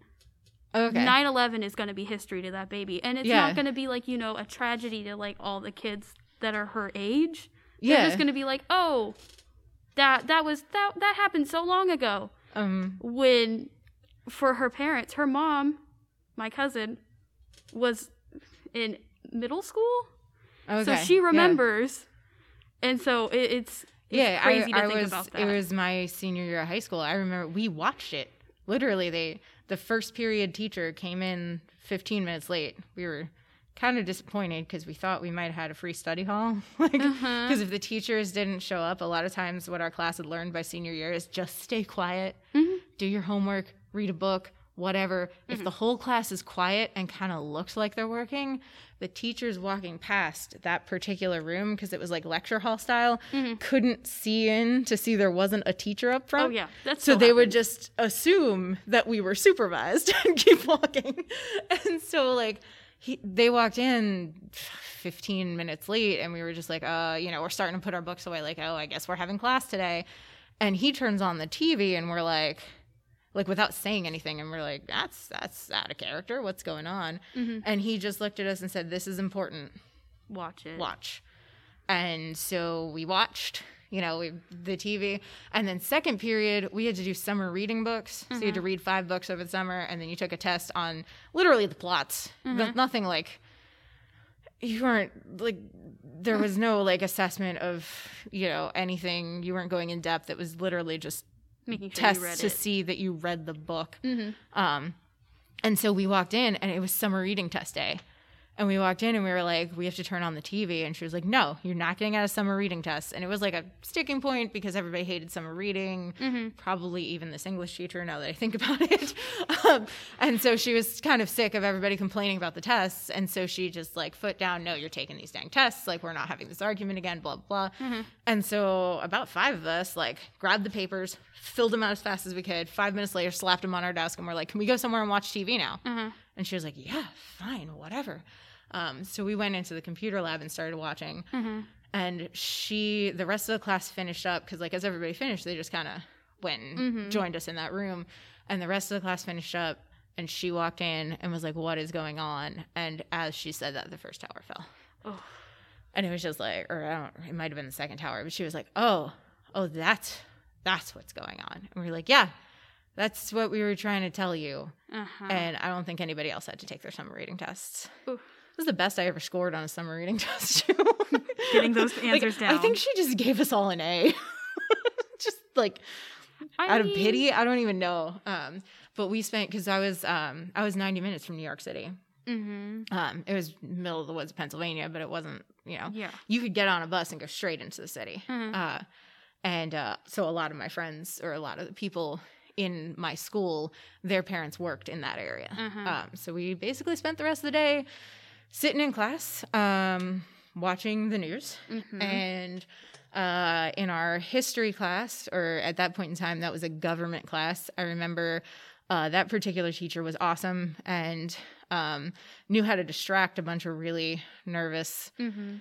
18 year olds um, and so he had kept since it was his classroom the whole time he he kept all the stuff on the board because at the time that day we actually didn't know how many planes were in the sky Yeah. so he was tracking planes Uh-huh. um, so so there was like that that was a class period where we had a distraction otherwise i was just watching the news Mhm. and waiting for people's names to get called to the office and if they came back you knew that everything was fine and if they didn't come back you assumed it wasn't I can't imagine that. It was a really rough day. I bet. Yeah. And then a rough couple of weeks afterwards because it was, I think, about a week and a half before um, someone, someone on some network or somewhere finally made a rule that like they weren't going to show replays anymore Uh-huh. of people like leaping from the top of the World Trade Center to try to get off the burning building and stuff like that. So like you were constantly watching these replays of people just jumping off the building and like towers falling and stuff and I don't know. Finally, some psychiatrist was like, "Hey, you're you're traumatizing an entire generation or two of people. Like, let's let's stop doing this." Mm-hmm. So yeah, that was that was fun. Okay, so there is no good way to transition out of that conversation. Uh, so we're just gonna change subject. That's fine. That's absolutely fine. because elder millennial, we don't deal with our trauma. I Um, mean, It's a thing. I, I you know. yeah, it's fine. Maybe that's something that our generational ends have in common. it's just a whole thing. It's it's Uh, fine. you It's know. fine. Um, so so you're you know you've got you've got the adult world you're transitioning to. You've got like college stuff that's going. Mhm. I know another huge part of trying to like get into college and Mhm. be an adult and stuff was for us at least was like AP tests, SAT tests, LSAT tests. The Uh huh. we had the Latin exam or something that you could take in our school because we they did three years of Latin and I placed in that exam a couple times. I I can't speak it to save my life. um, but it, I mean, it- are they are those happening? Like I remember being in like seats in rows and like everybody was just like it just So- it would have been a COVID nightmare. It's so hard to get like you know a testing room right now or just an uh, um place. Yeah, like a, a place that you can take Ta- it. Like, yeah, it's it- so hard to get it right now because they're they're planned out in advance. You got to reserve the the seats and everything. Yeah, and I mean, I I remember it being hard to reserve a spot in a rural town in Pennsylvania where you're not in an urban area Mm-hmm. and like there wasn't a pandemic going on. yeah, yeah, it's great. Um, most colleges right now aren't looking at your SAT scores. okay, so They're- they're if you can't necessarily get to take them, they don't. They're not worried. They're not too worried. I mean, like you know the the Ivy League school. Of course, they're going to be worried Yes, about uh, that. That's But like your average school is going to look at your GPA. Okay. GPA is what matters the most right now. Um, it's it's not great for some people, but Yeah, but convenient for others. I mean, Uh-huh. would have worked great for me. um, I don't have the best GPA, so I'm a, I'm a little worried. But I'm- gotcha. I mean, are are they are they starting to pivot? Because I know when I was, um, when I hit like, I remember when I hit junior year, people being like, "You need to have all of your extracurriculars in order, and you need to have things that you do, and blah blah blah, and you have to do all these things so that colleges see that you're a well-rounded person and can do all these things." But at the same time, they were also like, "If you didn't start this freshman year, you're never going to get into a college." yeah, Like, are they? Uh, are they stressing extracurriculars? Do you guys even have extracurriculars? Like, so the extracurriculars that we have aren't like you know that big. I mean, you have Key Club that does all the um, volunteer work, and then you have you basically have the sports, and you have um, band. yeah, I mean, are any of them meeting? I guess is the, the thing. right like, now, like, do you like? Yes, I know they existed, but like, well, existing right now, no. okay, No, not at all. I I know colleges are doing some of them, but high schools around the area, no. okay, which is safest. Let's be honest. Yeah. Um, because I know I was, I was reading something recently about um parents who kind of I think it was a social media post uh, from one of my like a friend of a friend where you know their their kid had done you know some sports team Mm-hmm. where you competed against other sports teams Mm-hmm. and they thought it was safe because it was an outdoor sport and you know they weren't really you know all of them had all the rules about what you could do and everybody was expected to distance and all that kind of stuff Mm-hmm. um, and they wound up getting exposed because even though they were on a team full of kids and parents who took it very seriously, The other one, one, of the teams that they played had kids and parents who didn't take it as seriously. And so they got the exposure that way. and they ruin it for everyone. yeah. And it's just like, ugh, it's so hard. Like, That yeah. I mean, marching band was like a really big thing for me and we didn't even get to do that. That sucks. It marching band is a way we introduce like a bunch all the freshmen to the upperclassmen. Yeah, it also feels like it would be a very easy thing to socially distance because, like, you guys can keep spacing like it's nobody's business. So if they space you out by six foot, you guys are going to be in like six foot regiments. yeah. Um it worked for some people, but at the same time, um there was a lot of like weather issues. so we couldn't Uh, okay. stay outside and there wasn't enough space in the they weren't letting anybody in the buildings either. Reasonable, yeah. No, Mhm. that's that's So- understandable. That that made it a struggle. Also, I love my band director, but he is extremely afraid of germs. Uh, So you know, that's the kind of person who's going to survive the pandemic. yes, yes, he will. It's I mean, given like I was not germophobic before the pandemic by any stretch of the imagination. Like I'm that person who will drop, you know, something on the floor and unless the sticky side lands down, I'm probably going to eat it. Oh yeah. Like I definitely, you know, I wash my hands, you know, at the appropriate times when you use the bathroom if I got them really Yeah. dirty. Um, but you know, now working in the hospital, like when we get into work, we wash our hands. You know, if you enter the office, you use the hand sanitizer. Mm-hmm. Um, if I run down to the mailroom and run back, I sanitize afterwards. You know, if I, Mhm. after I've opened the mail and touched the mail and stamped everything and put it away, I, I wash my hands after that. Like Mm-hmm. it's starting to feel a little like a compulsion, but it's Yeah. also like it's not. It's just that I know I've touched something foreign to the office. I need to clean myself up before I touch other things in the office. Um, at the same time, I'm like breaking, like my skin is just cracking. I yeah, I have hand sanitizer that I keep in my car. So like Mhm. anytime I go anywhere, yeah, I touch anything, I'm like, let's just get a pump of that. yeah. if I have to go through a store, if I have to go to the grocery store, if I have to, because it's like I know everybody's like, oh, just order your groceries. Uh, do you know how hard it is to get a slot to get groceries delivered? like. yeah, I, I will leave that to the people who need to order their groceries. Mhm. I am healthy enough that I can wear a mask properly and go into a Yeah. store and, you know, not like lollygag around, but get my groceries and get out. You know, like Mm-hmm. Yeah. it's it's not, you know, it's a thing, but oh it's ugh. we're not trying to make it harder for other people that can't do it. Yeah, and it's it's one of those things where I I do I just wish more people would be considerate of other people. Yeah.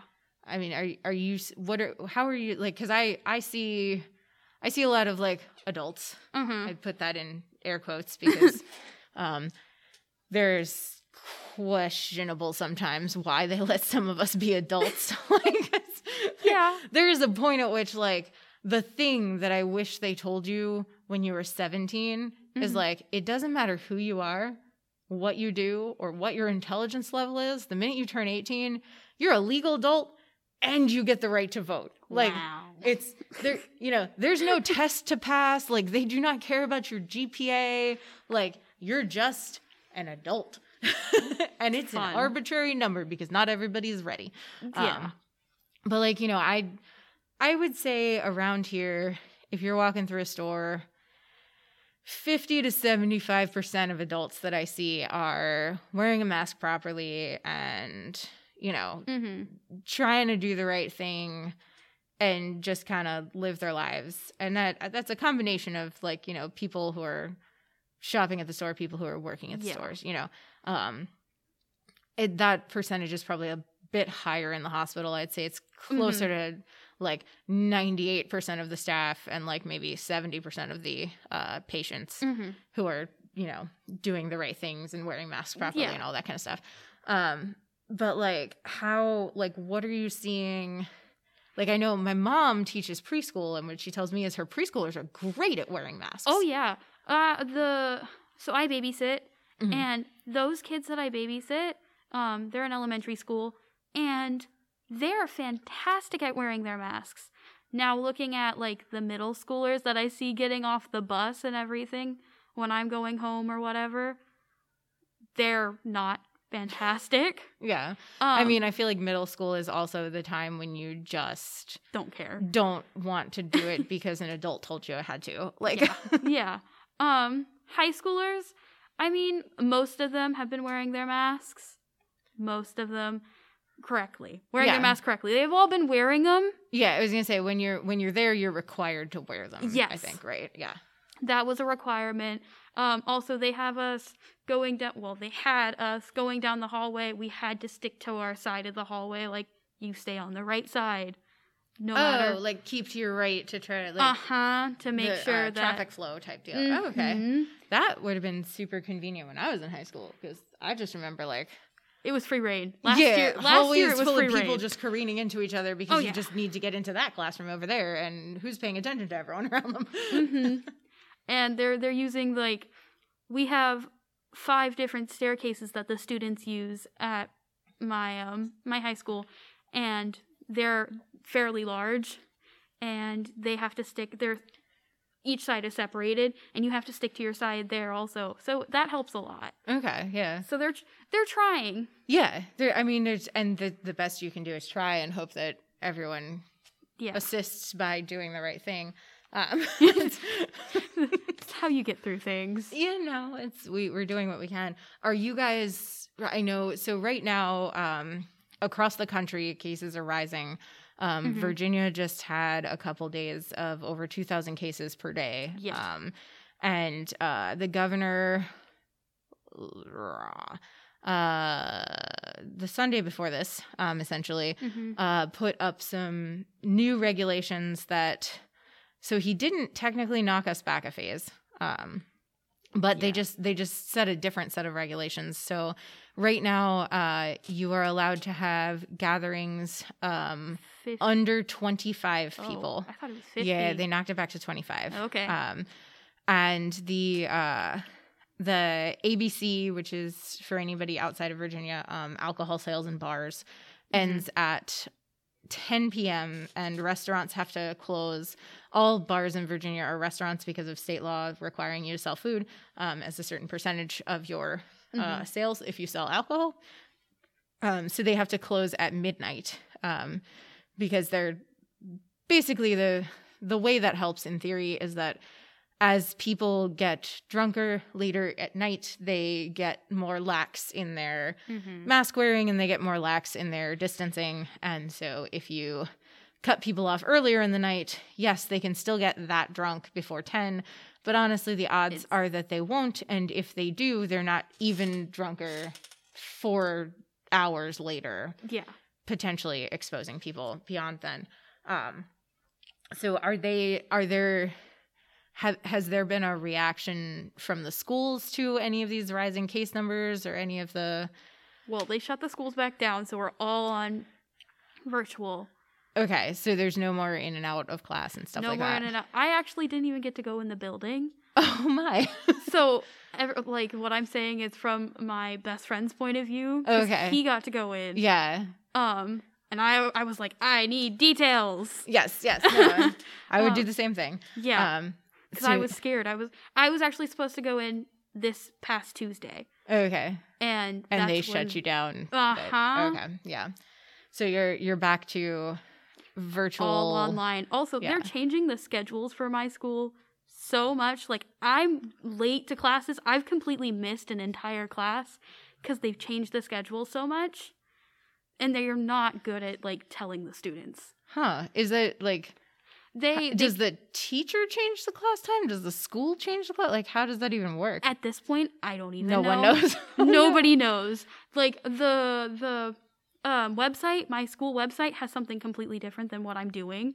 Oh wow. So i i it's a whole thing. Also, it's hilarious when teachers just end their classes. They'll be like, "We'll we'll only have class for 15 minutes. You owe me an hour." I'm like, "I owe you nothing."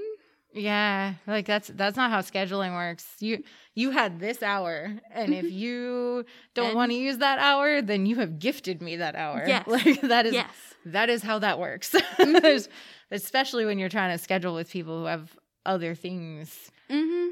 in in life that they have to do, and Yeah. like, uh, wow, that that sounds insane. It's it's fun. At least if you can just get through this year, you get into college, the schedule will be consistent. yeah. Yeah. That's what I'm hoping for. Yeah. Oh wow. That's well, and I know um, some of the schools around the area. I think Virginia Beach was one of the schools where uh, the first day of classes, um, they didn't realize that trying to use that much bandwidth at once would cause IT issues, and a whole bunch of schools had their systems completely shut Yes. down. yes, it Um, was. because I had a couple of friends with kids who said like the whole day was just like rolling the dice and hoping that you got a teacher when you signed on to a random Zoom link, like yeah. hoping it was the right link at the right time. And some of the teachers could get on and some of them couldn't, depending on whether Mhm. the school had required them to go into the building or not. And My first. That's why at the beginning of this whole session I said Schoology sucks. um, the first two weeks of class, Schoology did not work. uh, I couldn't get into any of my classes. There was one day the whole website was in Arabic. oh, fun. Yeah. That's helpful. Um, the Arabic students could read it. I can't read it. I go to the Global Studies Academy. So there's a bunch of different Yeah. cultures and all that at my school. The Arabic students, kids who are were in the Arabic class, um, they could read it. They were perfectly fine. They had their whole class done, and Oh no. the rest of us were just struggling. I'm just like, I don't know what this says. I just looked at the website and then I shut my Chromebook. I was like, no, no. uh, fun times. Yeah, yeah. Yeah, there's I feel like there's so many things that we we did not realize we would come to rely so heavily on hmm s- from just last March to now, you know, besides Zoom and stuff like that. Um is there anything you've been trying to do to like not be on a screen or like handle your screen time or just, you know? Well, so I had to get a new pair of glasses, and so I made sure to get the blue light to make sure when Oh. I stare at my screen, because we're having to stare at screens so much more, I have the blue light blocker on my glasses. So awesome. it doesn't hurt my eyes as bad. I was Um, gonna say, how do you like it? um, I've actually had the blue light for a while now okay. because schools have been getting more online. yeah. Not as much as this year, but they've been trying to. Yeah, I was gonna say when they started handing out Chromebooks, I assumed they would want you to use them. Yeah. Um, I actually really like it. They kind of changed the color of the world just a little bit, but blue light which glasses. makes sense. Yeah.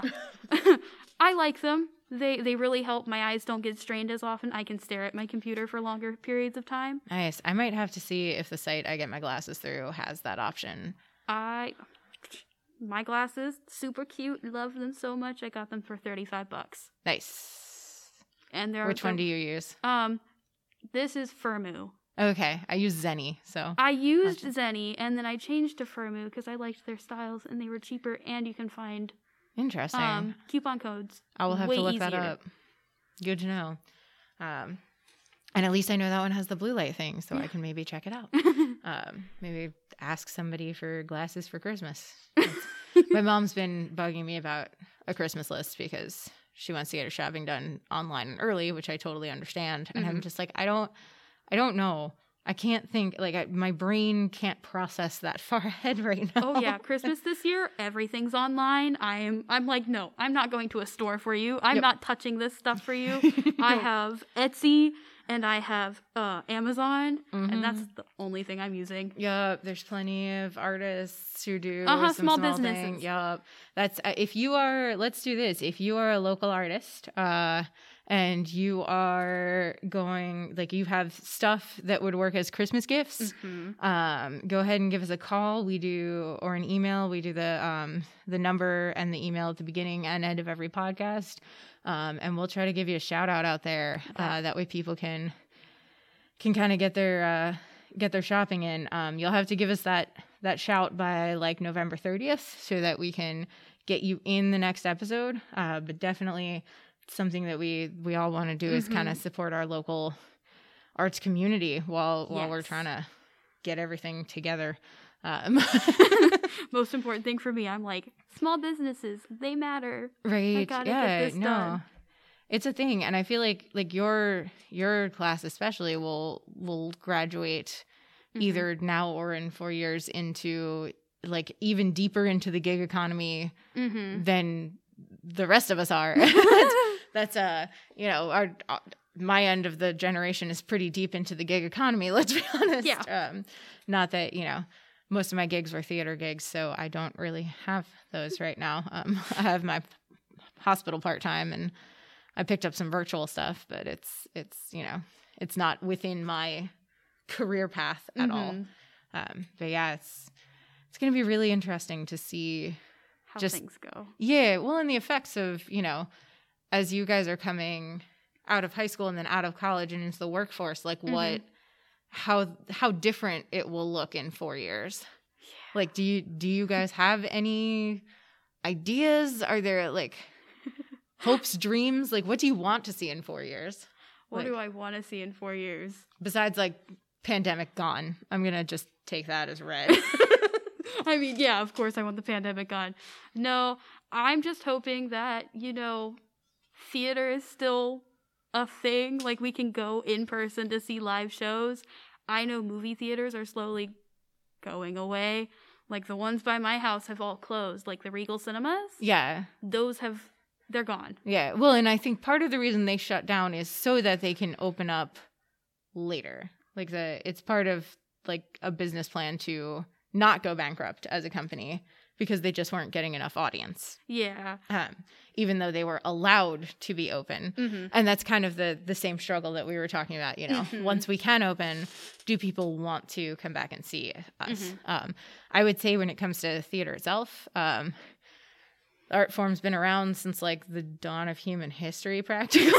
so I don't think we're really going away anytime soon. Um, but we potentially might look a little different. I mean, is there anything, you know, you've been working in community theaters for a while. Is there anything that you want to see come out of this change wise? Theater or not theater? Well, okay, so during this pandemic, I've seen a huge growth of like the Gen Z and the the later millennials being involved in like the community and trying to make sure everything's going good. I'm hoping that we all get more involved in everything that we're that we're doing things to help people around us instead of focusing on ourselves. Okay. Yeah. Like mindset shift a little bit away from American individualist bootstrapism into something that's a little more Yeah. community centric. because we went from before the pandemic we were all me me me me me and then pandemic happened and we realized hey we need other people we need them a lot because a lot of people got lonely they got sad so they they're they're realizing they need to be involved Yeah. and so i, I, mean, it's that is one lesson that it's helpful to learn is that there's a reason that humans live in communities. yeah It's- it's been working since again the dawn of time. that is a thing, It is. and you know, I feel like that to that end, your community theaters are going to be the ones that have the most chance of surviving. Yeah. Because you know we we may not be able to put on fully realized shows right now. We may Mhm. be streaming stuff a lot but we definitely have a community that wants us to be here. Mm-hmm.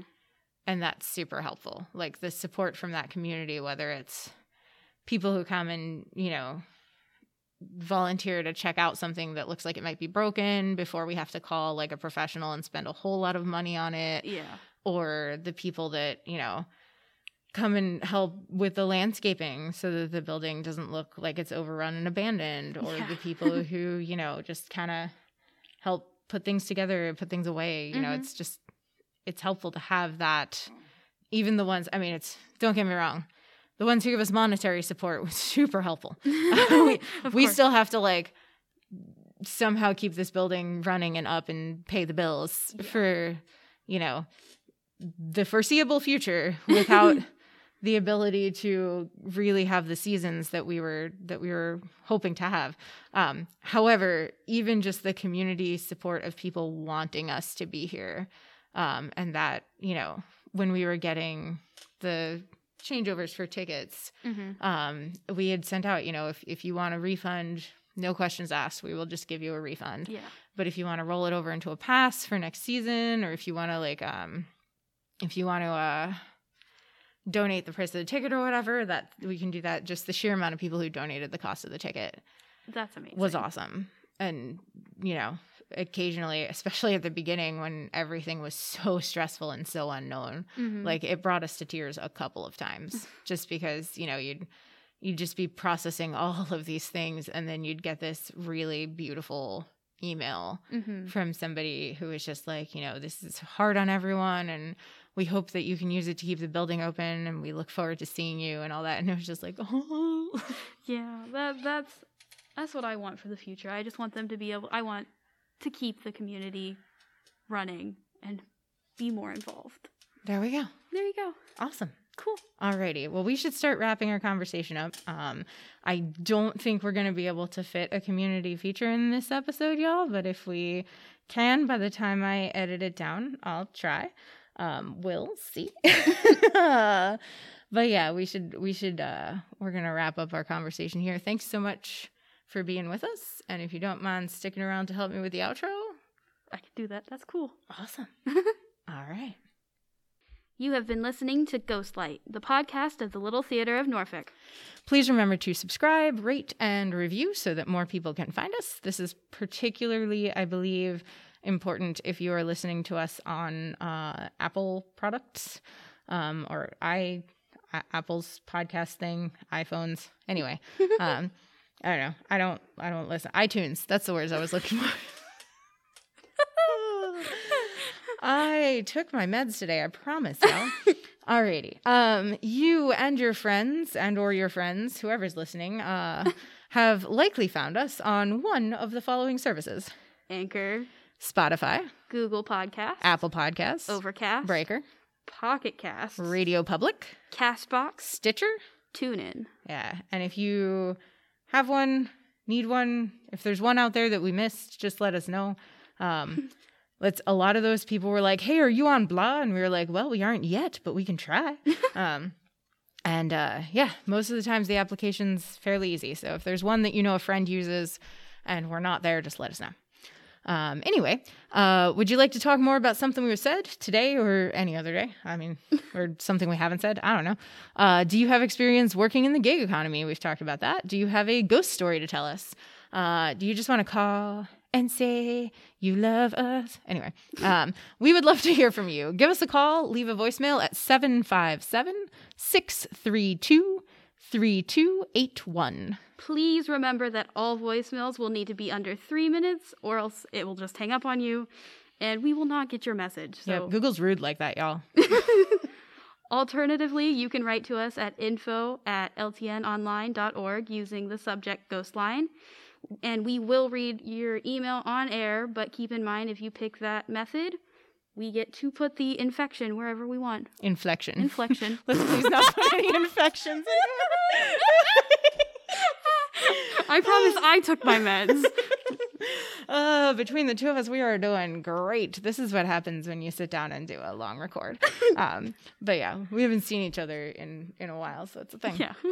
All right. Uh, go ahead and follow the Little Theatre of Norfolk on Facebook at Little Theatre Norfolk. That's T H E A T R E. And on Instagram at Little underscore Theater underscore Norfolk, because we created our Instagram when underscores were apparently really in vogue. um, again, that is T H E A T R E for the theater. And now we leave you as we leave the theater each day. Good, Good night. night.